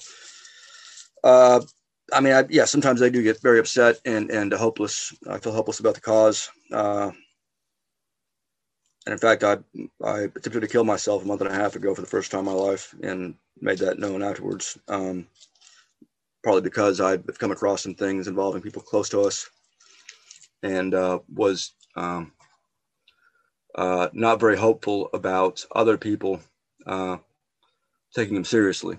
Uh, luckily, my girlfriend woke up and, and intervened before that was completed. And uh, but that was then. Again, we've solved some of these problems since then. So I've been pretty happy since. Um, you know, it's just it just my, my dad was only happy when he had lots of money, which was uh, for about seven years till he got hit by, hit by the FBI for engaging all this real estate fraud and so forth.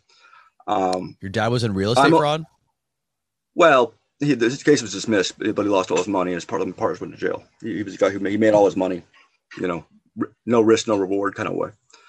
Uh, I'm only happy when I believe, uh, when, when I when I have reason to believe that uh, I'm going to be victorious over these much more powerful entities, uh, and I'm going to be able to uh, convince people who don't quite see it that way yet that actually they're on my side, not on these other sides, and that ultimately this uh, whatever shape it takes, uh, will will starting next year in January result in an increased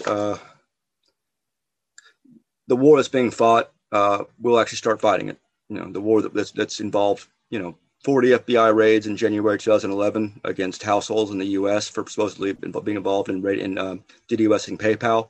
You know, Elon Musk and, and fucking uh, Peter Thiel's and Omidyar's thing uh, you know, all the fucking all the heavily armed raids against people in the UK, Spain, France being involved in anonymous, uh, the, the people who disappeared, people who have died after, you know, took their own lives or whatever. Uh, you know, all the, the the stuff that's been done to our families, the prosecutions, the the unofficial prosecutions that uh that we're going to be able to that people will see that there is a duty necessity and uh uh, you know, so it's my hope, my vision, and it's what keep, keeps me going to know that someday in the near future, I can get a lot of people to stop being pussies and start acting like real citizens uh, vis-a-vis the information that we have documented and needs to be acted upon. And that, that entails a lot of things. It involves, will involve a couple of years of information warfare. Um, making sure everyone's on the same page. And, uh, you know, it will also entail a lot of these powerful oligarchs and so forth losing more money, losing more influence. Uh, there are individuals who work for them uh, going into hiding, uh, or in some cases making deals with with me uh, to uh, be debriefed, as some people as, as sometimes they do. Uh, others who were not aware of what they were doing, you know, voluntarily coming and and, and being briefed, which happens. And then we'll get to a point, you know, over the next 10 years as things get more chaotic, at which it will no longer be shocking to hear me say that, yes, these people who are uh, absolute vast criminals. Uh, What do you think Peter Thiel's primary motivations are? And what do you think the future, the, the near future holds for as far as his ambitions and what he wants to achieve? And can you go into that a little bit? yeah. Uh, well, I mean, Are you, so- by the so- way, did you just roll a joint? no, this is a cigarette. My, oh, I smoke weed out of a uh, vaporizer thing now. Oh, oh, okay. There's a cigarette made up of. I hadn't a chance. I was to gonna say that's get- fucking amazing. I mean, you'd be the first person to ever roll a joint on uh on my Oh, podcast. oh, I've done I've done drugs on major national outlets. Um, Hell yeah! Uh, the thing is, I'm going to smoke a cigarette outside the window, which is actually a bigger deal here. Smoking smoking weed in the house is no no big deal, but the cigarette, tobacco stuff. Anyway, uh, yeah, all right, come on, come on, come on, go, come on. Come on. Was that your cat? Oh, that's cute. It's a cat. Oh, it's just a uh, random cat. no, no, no. It's it's it's it's yeah. It's Sylvia's my my girlfriend's. Um, so s- to some to some degree, anyone who wants to know what Peter Thiel how how he what he believes in and uh, what he plans, they can find out from Thiel himself. Just read his article on the Dark Enlightenment. Uh, uh, from I, I would only add uh, in terms of his motivations. I think his motivations are very similar to a number of historical figures uh, from going way back and you know, right up onto our times. Uh, he he he wants. fucking cat. It's really obnoxious. It's always it's always after food and shit, and it goes around anyway, and it's been fed, and it just goes around extorting people. Leave me alone. Uh, what? Anyway. So, for people No, who he- don't know, he- so I, I think I think he honestly honestly believes that uh, that the course that he wants that he's in a position to uh, establish for humanity uh, is the best way forward. Uh, yeah, and I think that that's true of people throughout. You know, that's true. It's true of Stalin. It was true of Lenin. It was true of Hitler. It was true of Churchill. It was true of Roosevelt. It was true of George Washington. True of Napoleon. True of Julius Caesar. And some of those people I have more sympathy with than others. Uh, I just don't think that Peter Thiel uh, is up there with Napoleon or Julius Caesar or uh, or Robespierre or or Thomas Jefferson or uh, even uh, yeah, I, I, just don't. Uh, based on my experiences with him, and based on the fact again that despite all of his power and money, uh, I've been able to get, give him the runaround several times uh, in, in, coordination with my people. If, if, the idea is that you know, you know, might is right, or that the power, you know, will to power, and all these things, well, it's not quite working out for him uh, because, I mean, it's been ten years and the real response from me, aside from all the things that have appeared in the paper about him because of me and all the, th- the congressional investigations that have occurred and been shut short because of me, and the other stuff that, that's that's going to that's occurred because of me, uh, the real response uh, by a number of us and some other organizations uh, and and uh, individuals, journalists, uh, you know, different kinds of people, that hasn't even come yet. Uh, but we've we've played a pretty significant part, both, publicly and covertly, in uh, disrupting his uh, enterprises and those of others, other individuals like him, oftentimes from prison. So, I don't think he's I don't think he's up to the task. I don't think he's up to the task of uh, leading the world. Uh, and I think that's going to be made more more more clear in January uh, when the hammer start to drop. You're releasing you're releasing your book, right? Yeah, my memoirs, which have been, you know, for a product of 10 years of research, you know, not just by me, but by Aaron Swartz, Michael Hastings, all tons of volunteers, and so forth, will be coming out. It'll be going to every single major outlet in the in the Western world, uh, as well as a lot of NGOs. All that's going to be championed by people like comedian Frankie Boyle, Alex Winter, you know, uh, on up to fucking, you know, to anarchist radicals here and there, libertarian groups here and there. What's going to be the name? What is the name of it going to be? It's called My Glorious Defeats. My Glorious Defeats. Mm. uh, that's going to happen. And by that time, the screenplay version that I'm doing with Alex Winter will be uh, floating around Hollywood. Uh, even the fact of, of, even just producers reading it, well, you know, we have studios that want it, but the point of the fact of it's circulating around will itself uh, help to bring attention to what we have on him and others around him, some of the journalists that he's had working for him, and so forth. Uh, it will be produced. It will be made, made into a feature film. Uh, that I can pretty much guarantee that at this point, based on uh, what I know.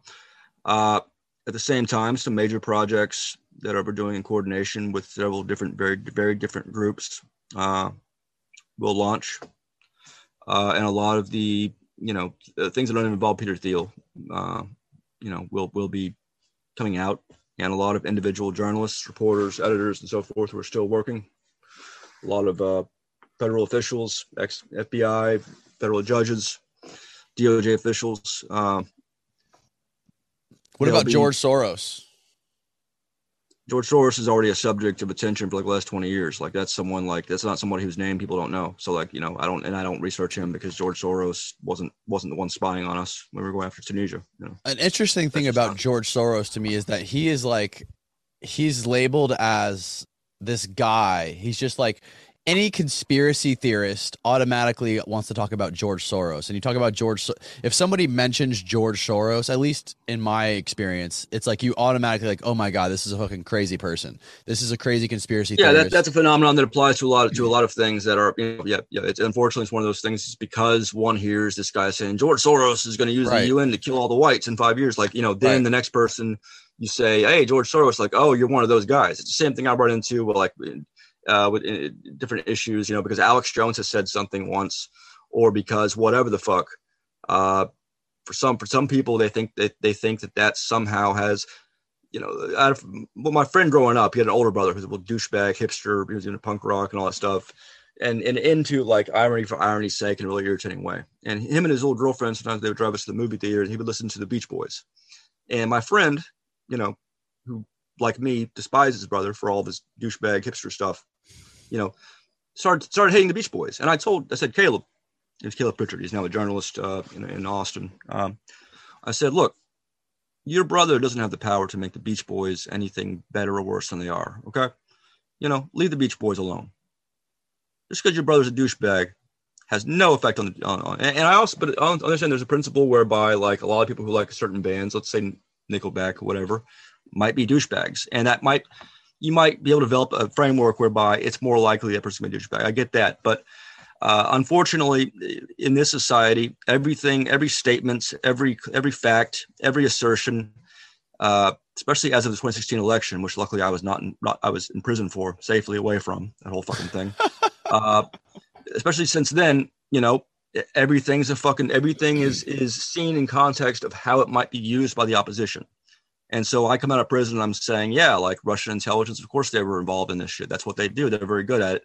But also there were other things involved in this election that have nothing to do with the Russian intelligence, like Cambridge Analytica. By the time I already said Russian intelligence, uh, now I've got now I've got people who are you know who uh, are you know invested in the idea that Russia had nothing to do with the election, and they're like, "Oh yeah, you're pro CIA." It's like, "Yeah, I just got a fucking prison. You know, I'm pro CIA. Good job." Yeah. You know, uh, and if I say, "Yeah, Hillary Clinton uh, was involved involved in obstruction of justice shit, where she where she destroyed her own her own stuff," Uh, my mom was charged with obstruction of justice uh, for much less. And so, yeah, of course, she got a fucking pass from the FBI, from elements of the FBI. And of course, that's going to piss out in the neighborhood. It's like, oh, you like Trump. You know, it's like, no, I, I, well, at that point, he's president, so I couldn't say what I want to say. But, uh, you know, it, it just everything is everything is, is about something else. And this Amber Amber Heard yeah, Johnny Depp trial, which me and, and uh, my girlfriend and, and a few other friends like watched very closely because it has some there's some issues there. It's actually very interesting there's some issues there that are very relevant to me uh, in particular. Um, right. And uh, actually, so we actually watched the trial. We like we know what happened in the trial. We know what was presented. We know you know blah blah, and uh, you know, and then after when the, the verdict comes, you know, now there's people now now there's all these tons of people who, who believe that they're feminists and believe that they're advocates for survivors of domestic abuse who are saying this is a greatest setback for domestic abuse survivors in, in history. Well, fucking Johnny Depp's finger was cut off by Amber Heard uh, uh, according to everyone except for her. Uh, Johnny Depp, you know, she, or her is on tape, like saying, you know, Vince, like punch you, I punched you, yeah, I punch you, I just hit you, you baby, yeah. blah blah, and like you fucking pussy, over and over man. again, yeah, yeah, exactly. It just, it just the evidence was was clear. I mean, if we if we believe women, then we can believe Amber Heard when she said she punched the fuck out of Johnny Depp over and over again, and there's no evidence to the contrary. So you know, it's, it's one of those things where I I already know when I if I go pub if I go and say, hey, you know, fucking this was actually a victory for domestic abuse people, you know, violence, or anyone who's had to deal with a borderline personality disorder person. And it's also useful because here's someone on the stand who clearly has these disorders that uh, sometimes help people become become powerful because they, they they lack all ethics. They can lie. They're willing to lie in ways that other other people, you know, would not believe that one would lie about. You know, it's hard to believe mm. a certain kind of monstrosity these are people who are in high places, and very rarely do they have to get do they end up getting cross-examined in public, where, where everyone can see, where they're forced to you know to address their lies, and everyone can see what kind of person exists out there. Right. Amber Heard doesn't matter, but there are other people who matter a lot who probably had those same conditions. You know. Anyway, so it's an important trial for that case, but for, for those reasons. But of course, uh, a lot of people who have seen none of it, who admitted to seeing none of it, you know, uh, have have decided that they know all about it. And this is just a, it's a metaphor for journalism and for and for it's and a for weird thing in the media too man. It's a really weird thing in the media because you can you can almost it, it's a thing that I, I feel like i'm optimistic about a lot of people are becoming more aware to aware of especially when it comes to like the big corporate media websites in particular.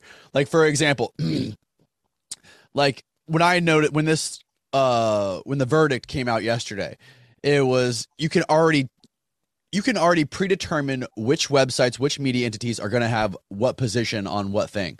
Like Vice, for the most part, yes. Vice, the they were part. just like shitting on Johnny Depp, saying, "John, you know, Amber, you know, he said that he wouldn't wanted to fucking kill her and fuck her corpse." And he won. Can you believe this fucking asshole won the won yeah. the trial? And then you see the other media outlets, you know, taking the complete opposite position. It's just like there's no logic or or uh, uh, critical thinking involved in any of this stuff. It's just yep. and, and then there's outliers. Then there's unusual. It's like with the New York Post and other a lot of other Murdoch uh, of deals were after, actually after Johnny Depp as well, even though they're right wing, because Johnny Depp to them or to whoever's telling them to do whatever was was representative of Hollywood, limousine liberals, whatever. And so to them, it was it was they thought the strategy would be worthwhile to show, aha, look, you know, it's uh, look at all these look at these guys who are left wing, even though you know Depp is not very not that political openly, but you know right. he's he's a Hollywood actor. But look at them, look at how they act. You know that was their so that's why Daily that's why you know Depp ended up suing a Murdoch owned you know right wing paper, The Sun, in, in, the UK a couple years ago, and then losing, and then you know. Uh, and then you know in the last the last couple months a lot of the fox stations and so forth local fox affiliates have had misleading things you know attacking depp now some of them are coming around and realize, you know, then of course, but then you have, so there's a mix here. It gets complicated, but yes, for the most part, uh, there are, here's the thing, there's a lot of people who are actual feminists and actual uh, advocates for, for domestic violence who have been on Depp's side uh, in the last few weeks, last few months, since they've seen this stuff come out and they actually care about these things and the truth. And then there's a bunch who don't. There's a bunch who, who, you know, who just, uh, again, don't, perhaps if they had actually seen parts of the trial, they would, they would have a different opinion uh, or perhaps they wouldn't because perhaps because they think that it doesn't really matter if domestic if Johnny Depp was abused and then lied about. Uh, what matters is what political implications will that be? How will you know? How will this be used to discredit women in the future? Like, well, right. I mean, hopefully, it'll be used to discredit women who get caught lying about it. I mean, anyway, so it, it's this is it's a great it's a great example of the disingenuousness, the obscurantist ballet, where facts don't matter, uh, all, all, that matters is is gaining an edge in, in whatever the different kind of cultural wars between right and left or between between this left wing faction between the between trans and TERF you know or mm-hmm. between you know uh, you know on the right is different that's all that matters to a large number of people. And that is basically this disease our society faces. That that's the chief disease uh, is that everyone's arming up uh, and every every fact, every instance, every everything that, matters uh, is is seen primarily uh, for how it can be used in this disingenuous, you know, uh, information war that destroys both sides, makes both sides worse, ensures that both sides uh, elevate people who are willing to engage in that kind of thing, and uh, casts out or casts down or ignores those who are on the right saying, "Hey, maybe Trump isn't a good guy," or whatever, or on the left saying, "Hey, maybe like you know a thousand fucking things the left won't acknowledge you know? Mm-hmm. um and it and it yeah and it it it it's a problem it makes it difficult if like you know for for those who wants to like discuss these issues uh, and wants to refer to the, the facts of them and wants to engage in the kind of civic engagements that we, we have to have if we're going to have a real society which we're not going to. Right Going back to uh, what I was mentioning about George Soros a minute ago. Uh, oh, I let this cat out. This cat. Right, is, yeah, cat let that cat fucking from... cat out. Jesus. Free the cat. go, go, go. Get out of here. Get out of here. Don't come back. no, no, it's just, I love cats. It's just. I never liked cats until I got one uh, about two a uh, year and a half ago. Uh, now I like them.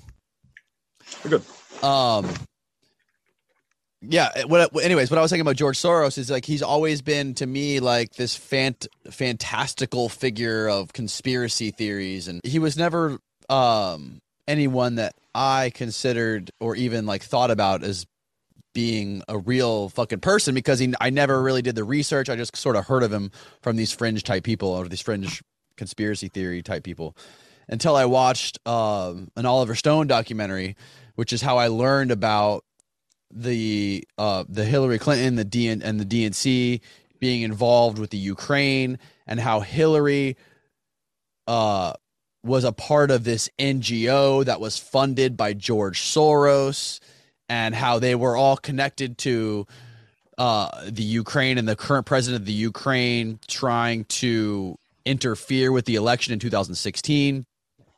And it's like, wow, like this guy actually does fund these NGOs that are connected to the DNC and they really didn't want Trump to be president and they they obviously did want Hillary to be president.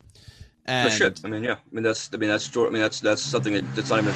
That's not even a secret. I mean, the, the, the larger den's not a secret. George Soros has been very public for 20 or 25 years about you know, his vision of the open society. He calls it, you know, the Open Society Foundation, you know, which might differ from a lot of our, you know, he's a centrist. He's a, he's a, uh, he's a systemist. Like he, he believes in working with the systems and, uh, and whatever. And, uh, and the Clintons, of course, are what they are. And, uh, you know, so I mean, so it's not, it, it ought not be surprising. And, uh, you know, in terms of things, in terms of things that have occurred that George Soros might be responsible for, the Clinton might be responsible for, that's small beans right there. You know, that kind of that kind of you know that's uh, it gets much much worse than that.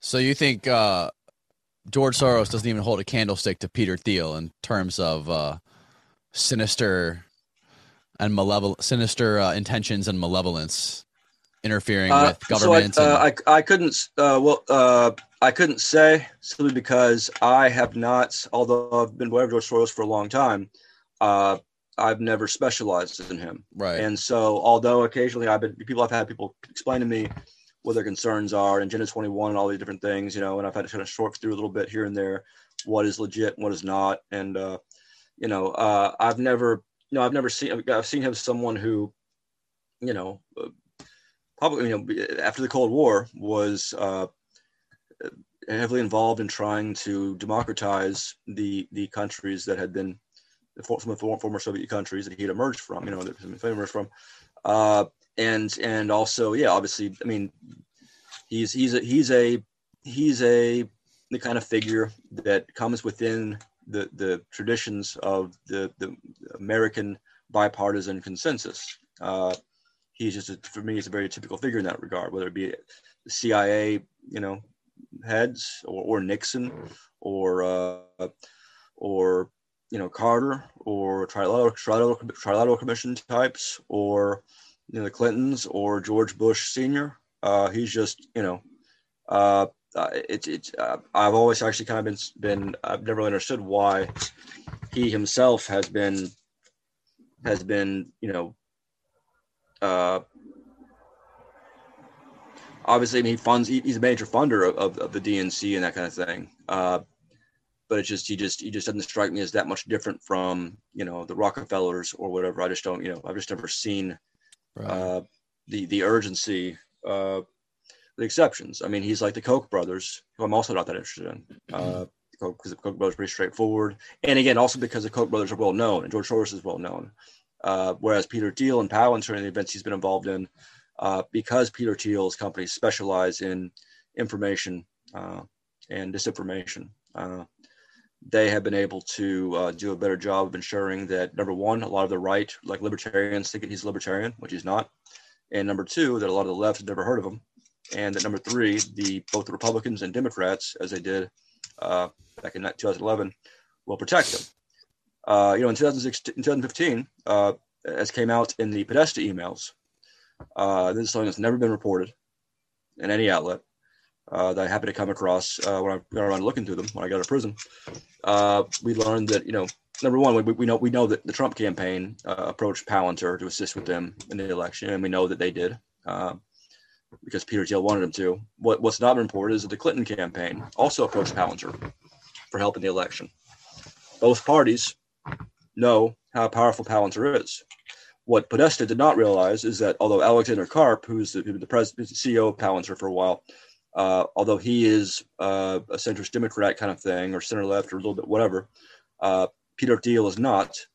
Peter Thiel calls the shots there.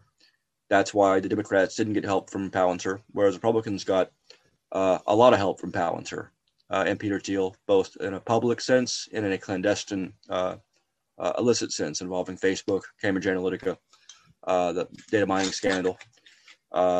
General Flynn, uh, comp- some of the companies like Archimedes Global that we had looked into, uh, you know, um, Stratfor, which met with General Flynn, you know, it's also one of the reasons why Mueller, uh, you know, and Democrats and so forth, when they went and investigated the election, all that. And remember that Mueller commission was not just to investigate the Russian activity; it was to investigate all activity, uh, all illicit activity interfering with the with the uh, 2016 election.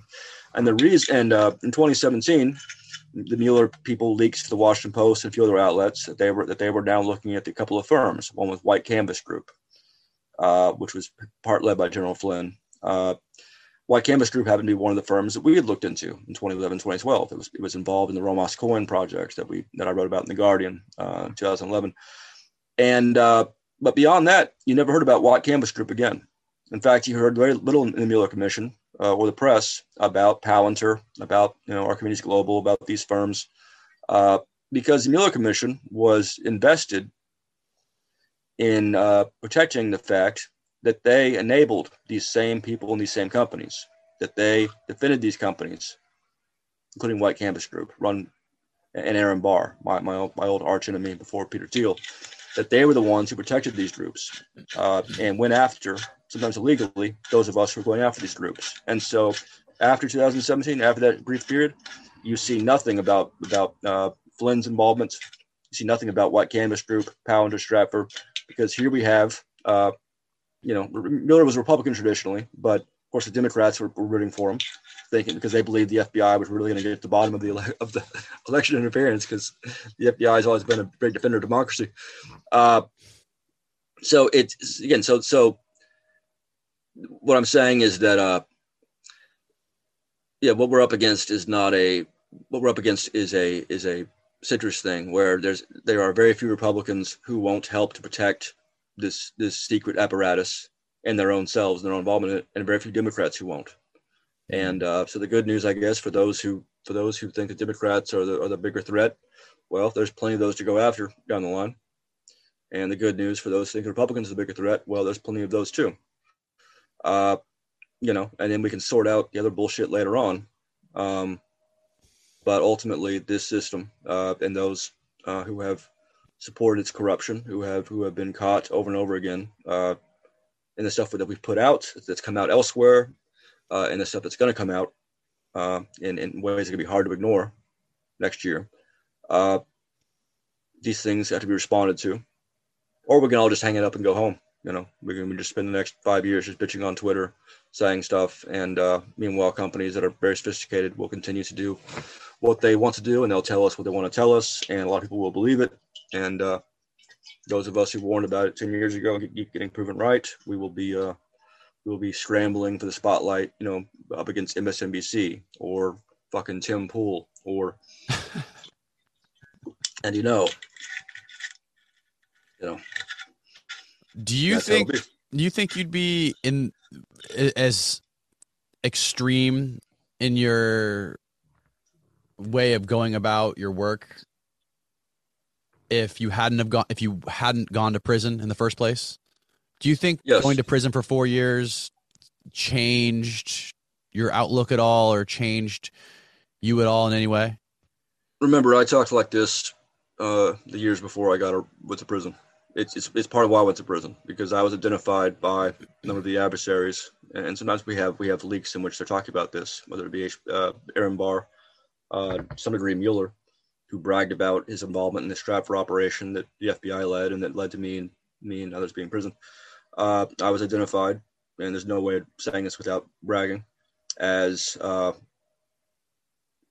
a very severe potential threat, given my uh, high high penchant for risk, uh, given my uh, ability to uh, gain power within organizations like Anonymous, uh, and given uh, yeah, given a number of other elements. Um, so uh, and again, it, I, I was I was yes I was a militant before I went to prison, and I actually relaxed a bit in prison. Well, I got out of prison and I started learning more about who in the press uh, was involved in squat in uh, strangling in the crib, uh, the results of our research, and of our leaks and so forth, and how many of them had risen up to the New York Times, New Yorker, so forth, uh, and learn more about who would uh, who would stab us in the back within our own groups, um, and all that. That's when I really went off the rails, mm-hmm. um, and I've calmed down since then, over the last you know year or so, because uh, I now uh, things have been set in motion, you know that that are gonna uh, ensure that uh, no one else is going to have to go through this again. What was um, your? What, can you describe what your experience. How old were you? First of all, how old were you when you first went to prison? I was I guess I was thirty two, maybe. So this is 32? 2012. So ten years. No, I was I must have been thirty. And you yeah, said I was thirty. and you said that they sent you to the special housing unit, the SHU, also known as solitary confinement for like six months. Yes. For All, all- altogether, I was I was uh, I was in there for a couple of two month stints, and then like three or four like weeks, one one or two weeks, you know, for different things, uh, including investigations, uh, an investigation into my involvement in a uh, what do they term it? Uh, it was a an incident. There, it wasn't a riot. It was a it was a disturbance uh, whereby a number of us um, uh, refused to. Uh, go into back to our cells for lockdown uh, until a certain officer was removed from our unit and not brought back. This officer had threatened an old man, and the different races got together, and the gang got together and said, you know, yeah, we're, we don't like this. We're on guard on that. So uh, we had a standoff, and uh, me and a few others were identified by them as the lead ringleaders, and so held for two months in the SHU and then you know released with you know our commissary things were told. The punishment, of course, was was being held in the SHU. You know, uh, and then another incident where they kind of found uh, morphine in my bloodstream when they, when they gave me a random drug test and all that, and I went you know to shoot again. And that, then they transferred me. Uh, another incident where they uh, found they found morphine my in your bloodstream. Yeah. Was This a prison, dude. uh, smuggled in? Uh, I mean, well, in this case, uh, this was, I mean, morphine. So there's this medical unit. Uh, Oh, okay, you the place I was them. at was a, was a low security prison in in Fort Worth. I was at it was terrible, disgusting little prison. Anyway, and there was there's the medical unit, so a lot of the you know a lot of the disease, dying older inmates, and all that. Uh, and there's people who work in the medical unit, and there's morphine and other painkillers, and those morphine painkillers make their way out of that, that area and back to uh, those of us who will who will trade who will buy them.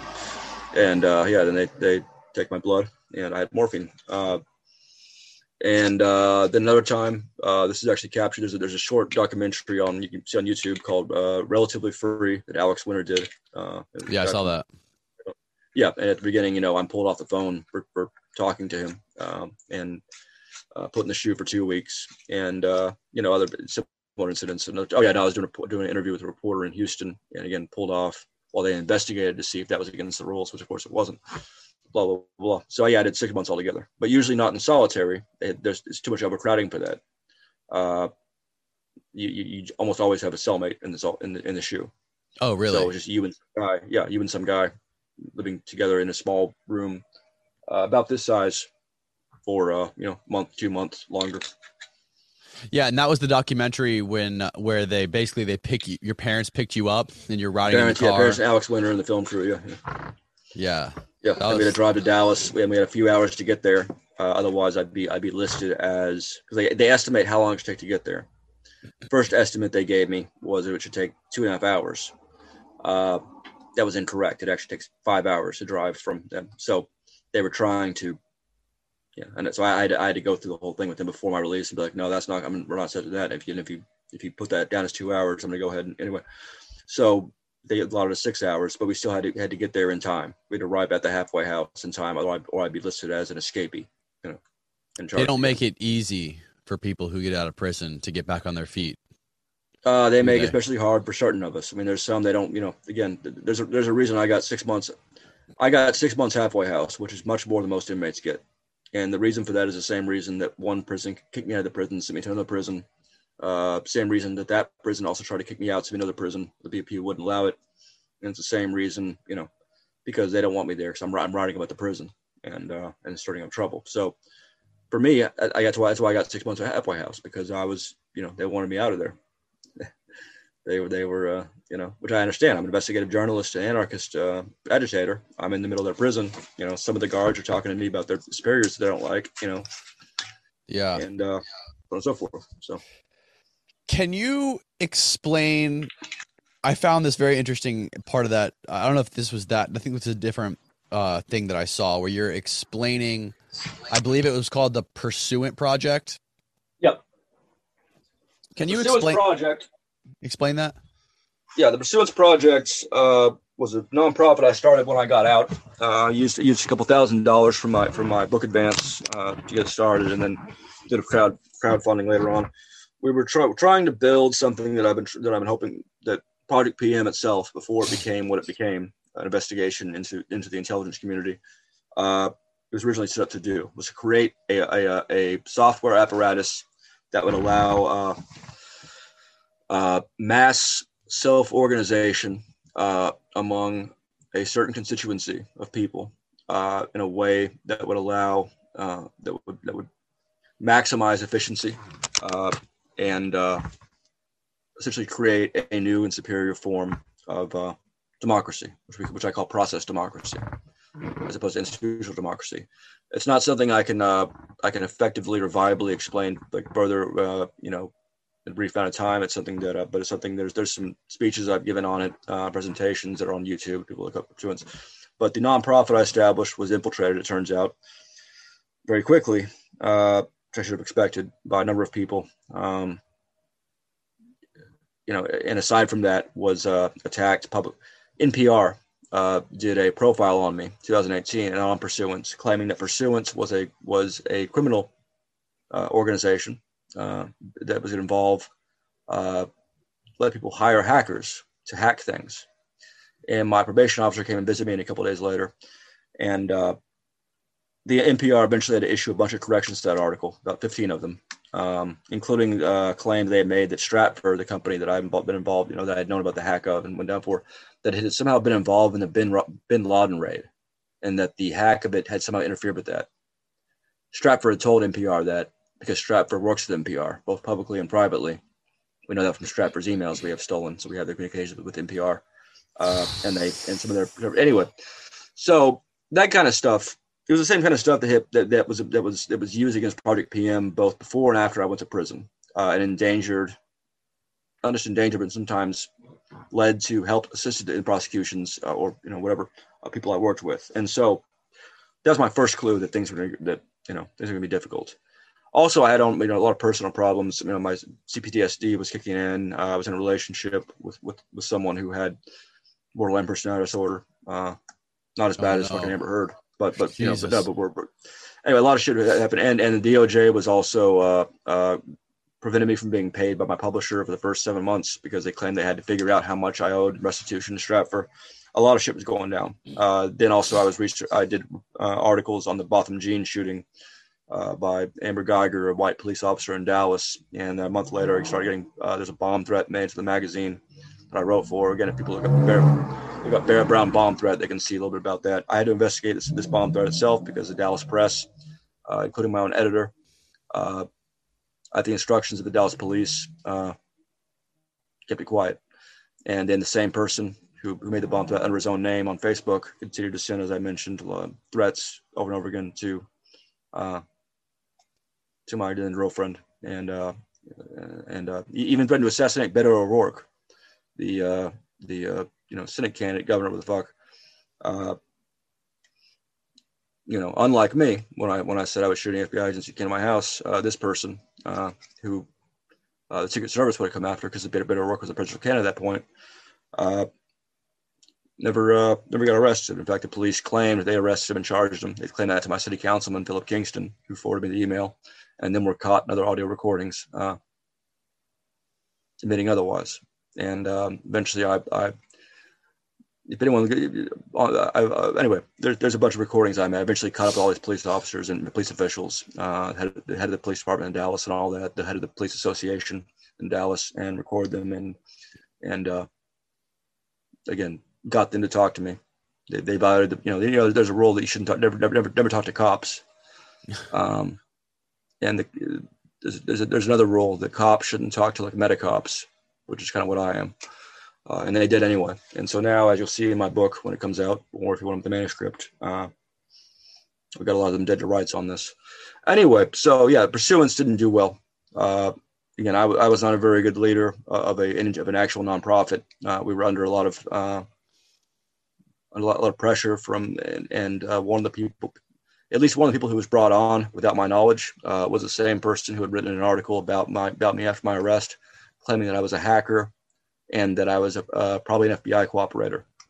Uh, one of this person was brought on to work at Pursuance, which was a, a media reform organization. Later on, we found out more about this person who goes by Raincoaster on Twitter. It's Lorraine, whatever. Uh, she'd also done a lot of other things the, uh, for the Daily Dot, uh, other vastly inappropriate uh, and probably illegal uh, stuff in the course of her reporting for that outlet. Um, and also cooperated, and also was a good friend with uh, some of the FBI cooperators who went up against me and against the now now dead Kevin Gallagher. That's one was one of the people who infiltrated the group. Then there's Suzie Dawson, who we don't know what her deal is, but uh, she's someone that Assange, even Assange considers crazy, as was leaked in with some of his messages, and who, uh, but anyway, so just a lot of it just a lot of stuff happened, and again, and and our the guy we hired to do the to build the software to be the lead developer, uh, he was. I didn't want to fire him first because I'm just kind of a soft softy, uh, bizarrely enough. But like our our several my my core uh, uh, nonprofit associates, uh, Annalise Burkhardt and uh, Claire Peters, uh, gradually insisted that he be gotten rid of, and all, a lot of our uh, volunteer coders insisted that this guy be got rid of. Scott, his name is uh, Steve Phillips, uh, and so we got rid of him. We paid him a little bit extra money, you know, and then he uh, went about uh, engaging in some some behavior, some activity that that to undermine the group. And it was just, it was just it was one thing after. There's just tons of things that happened. So, and then an article came out in Der Spiegel, German outlet, which has written seven articles about me, some of which contradict each other. Uh, my favorite one is the one in 2014 that says that Barrett Brown might have, might not have to go to jail after all when of course I'd already been in jail for two years. This is, this is, it just again, people are, are incompetent. Uh, in twenty very beginning of very beginning of very beginning of 2020, I think Der Spiegel put out an article claiming Barrett Brown used to be something something. Now he spreads conspiracy theories and harasses women.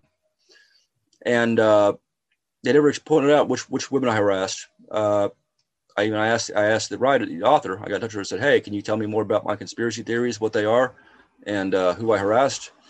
And uh, as far as we can tell, they're referring to Claire Lehmann, the head of Quillette. Uh, Quillette is a outlet that uh, funds is funded by Peter Thiel, uh, and Claire Lehmann had publicly uh, claimed that I was uh, harassing another Peter Thiel associate when I posted on Twitter. There's an article about this as well. Because Ben, uh, just look up Barrett Brown, Claire Lehmann, or Barrett Brown Quillette, or Barrett Brown, you know, Twitter ban. Uh, claimed that I was harassing a woman at work Peter Thiel when I posted on Twitter saying, "Does anyone have any information on this person's name?" Uh, so again, so like, so, and, and uh, Der Spiegel and, they, and Der Spiegel changed the sub the sub headline, didn't issue any correction, didn't didn't acknowledge they changed it, uh, but never came close to uh, issuing an apology or correction, or or again even identifying what woman it was that I harassed supposedly. Uh, at that point, I wrote an article for Counterpunch, which is an outlet that I that I'm very close to, just saying, "Hey, uh, I'm done pursuing. I mean, I'm closing pursuance down for now until I can better protect it. Uh, between this, you know, I'm not going to have my people and myself uh, go down the same road where where any any fucking reporter feels comfortable uh, working with, you know, my powerful enemies uh, to write libel about me or to claim, like NPR did, that all of our volunteers and people who people who had signed up, 2,000 people had signed up for pursuance, that they were hackers or involved in criminal activity. I'm not going to do that. I'm going to close it down, uh, and I will re, you know, we'll we'll get back to this effort to create this this this structure, this this framework for for mass, you know, for for uh, civic collaboration, for uh, for crowdsourced journalism, all these things uh, when I feel that I'm able to defend it uh, as viciously as possible uh, from those uh, who keep getting away with uh, making it easier for the police to, come after us. And so close it down at that point. Wow. Um, you know, it's funny. I just, I, I recently did a interview with a guy who was involved in a lawsuit with uh, Hulk Hogan about uh, regarding his sex tape, and he was talking about how Peter Thiel. Oh yeah, yeah, yeah. I know about was, this. Yeah, so I had him on my podcast like two, like three weeks ago or whatever, and he, he was talking, you know, talking about how Peter Thiel funded Hogan to take down Gawker and basically dissolve Gawker. Do you know why he? and that's that. Good. The really, the really funny thing about that is that Gawker, back in 2011, 2012, uh, that's where Adrian Chen and John Cook uh, and Sam Biddle, who worked for their other thing, Gizmodo, uh, that was the that was the place that uh, that was the outlet where originated a lot of the uh, false claims about me that they would later it would later be changed in different forms or picked up by other outlets. Uh, and, and, where Adrian Chen at Gawker and others uh, made fun of me for my interest in Palantir and Peter Thiel, uh, saying that the emails that you know we have good to were quote boring unquote. Is Adrian Chen. Mm. Uh, so I found out from prison that Peter Thiel, the person that they had you know not worried about, had successfully managed to close down their whole fucking out operation. Well, I heard and, that it was because he he had like a grudge against them because they no no no they did no, they had outed him yeah no no it, it's, it's right. again they, they had outed him you know and blah blah. But what, I'm saying is that like you know they didn't consider Peter Thiel to be a threat to like you know media free speech. Right. Uh, well, in fact, I mean, some of them did maybe they may have, but some of them were almost certainly working with the FBI at this point. Adrian Chen's one of them.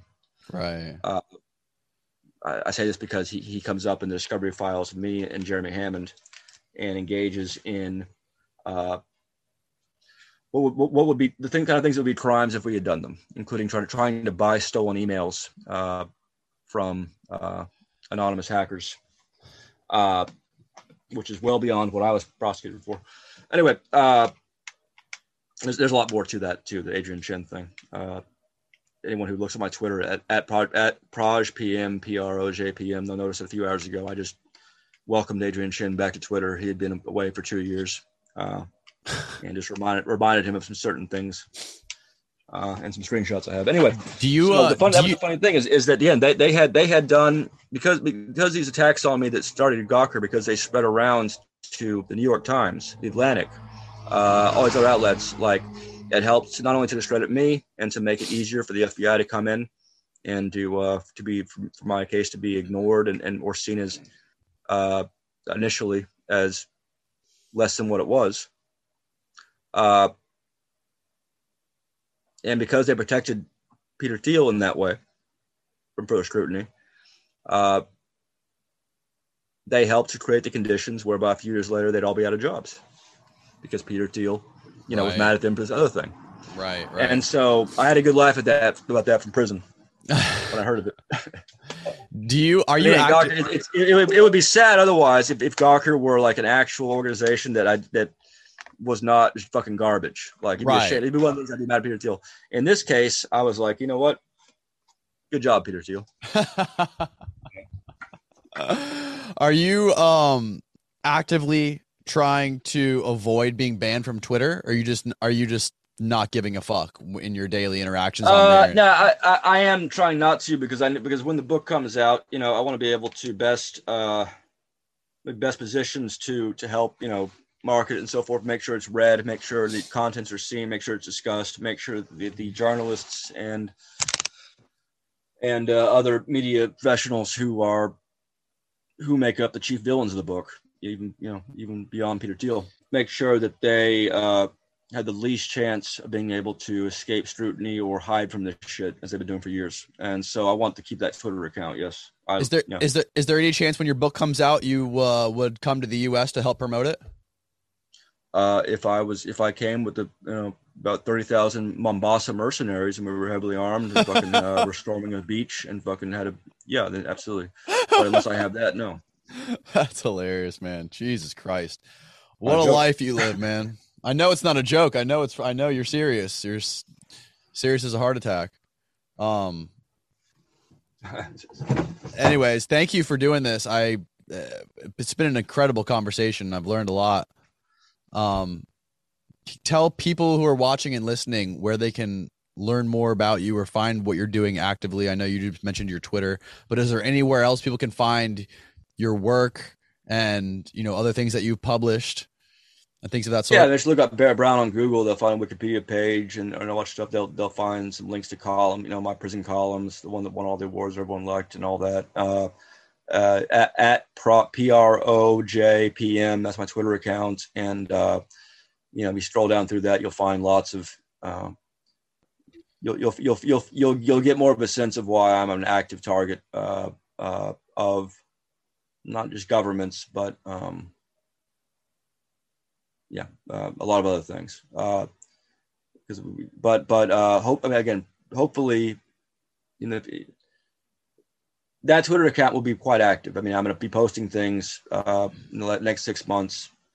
Uh, anyone, if you look at the pins tweet there about the book release and, what else is going to accompany that, uh, you'll you'll get a sense that uh, one of my uh, intent intentions is to engage in a degree of psychological warfare against some people that are in the book, by reminding them that they're in the book. The book's coming out. The book will be sent to uh, people in a position to act on these things. Uh, Dallas is a good example. Anyway, but bottom line is is that uh, if people want to be want to have some fun, uh, they'll enjoy watching my Twitter account over the next six months, uh, and they'll enjoy uh, when the book comes out, even if they even whether they buy it or not. Uh, the, the the information itself will be uh, will be mentioned in a number of outlets, you know, you know, online outlets and so forth, and so no one has to pay a dime just to see to see the shit go down.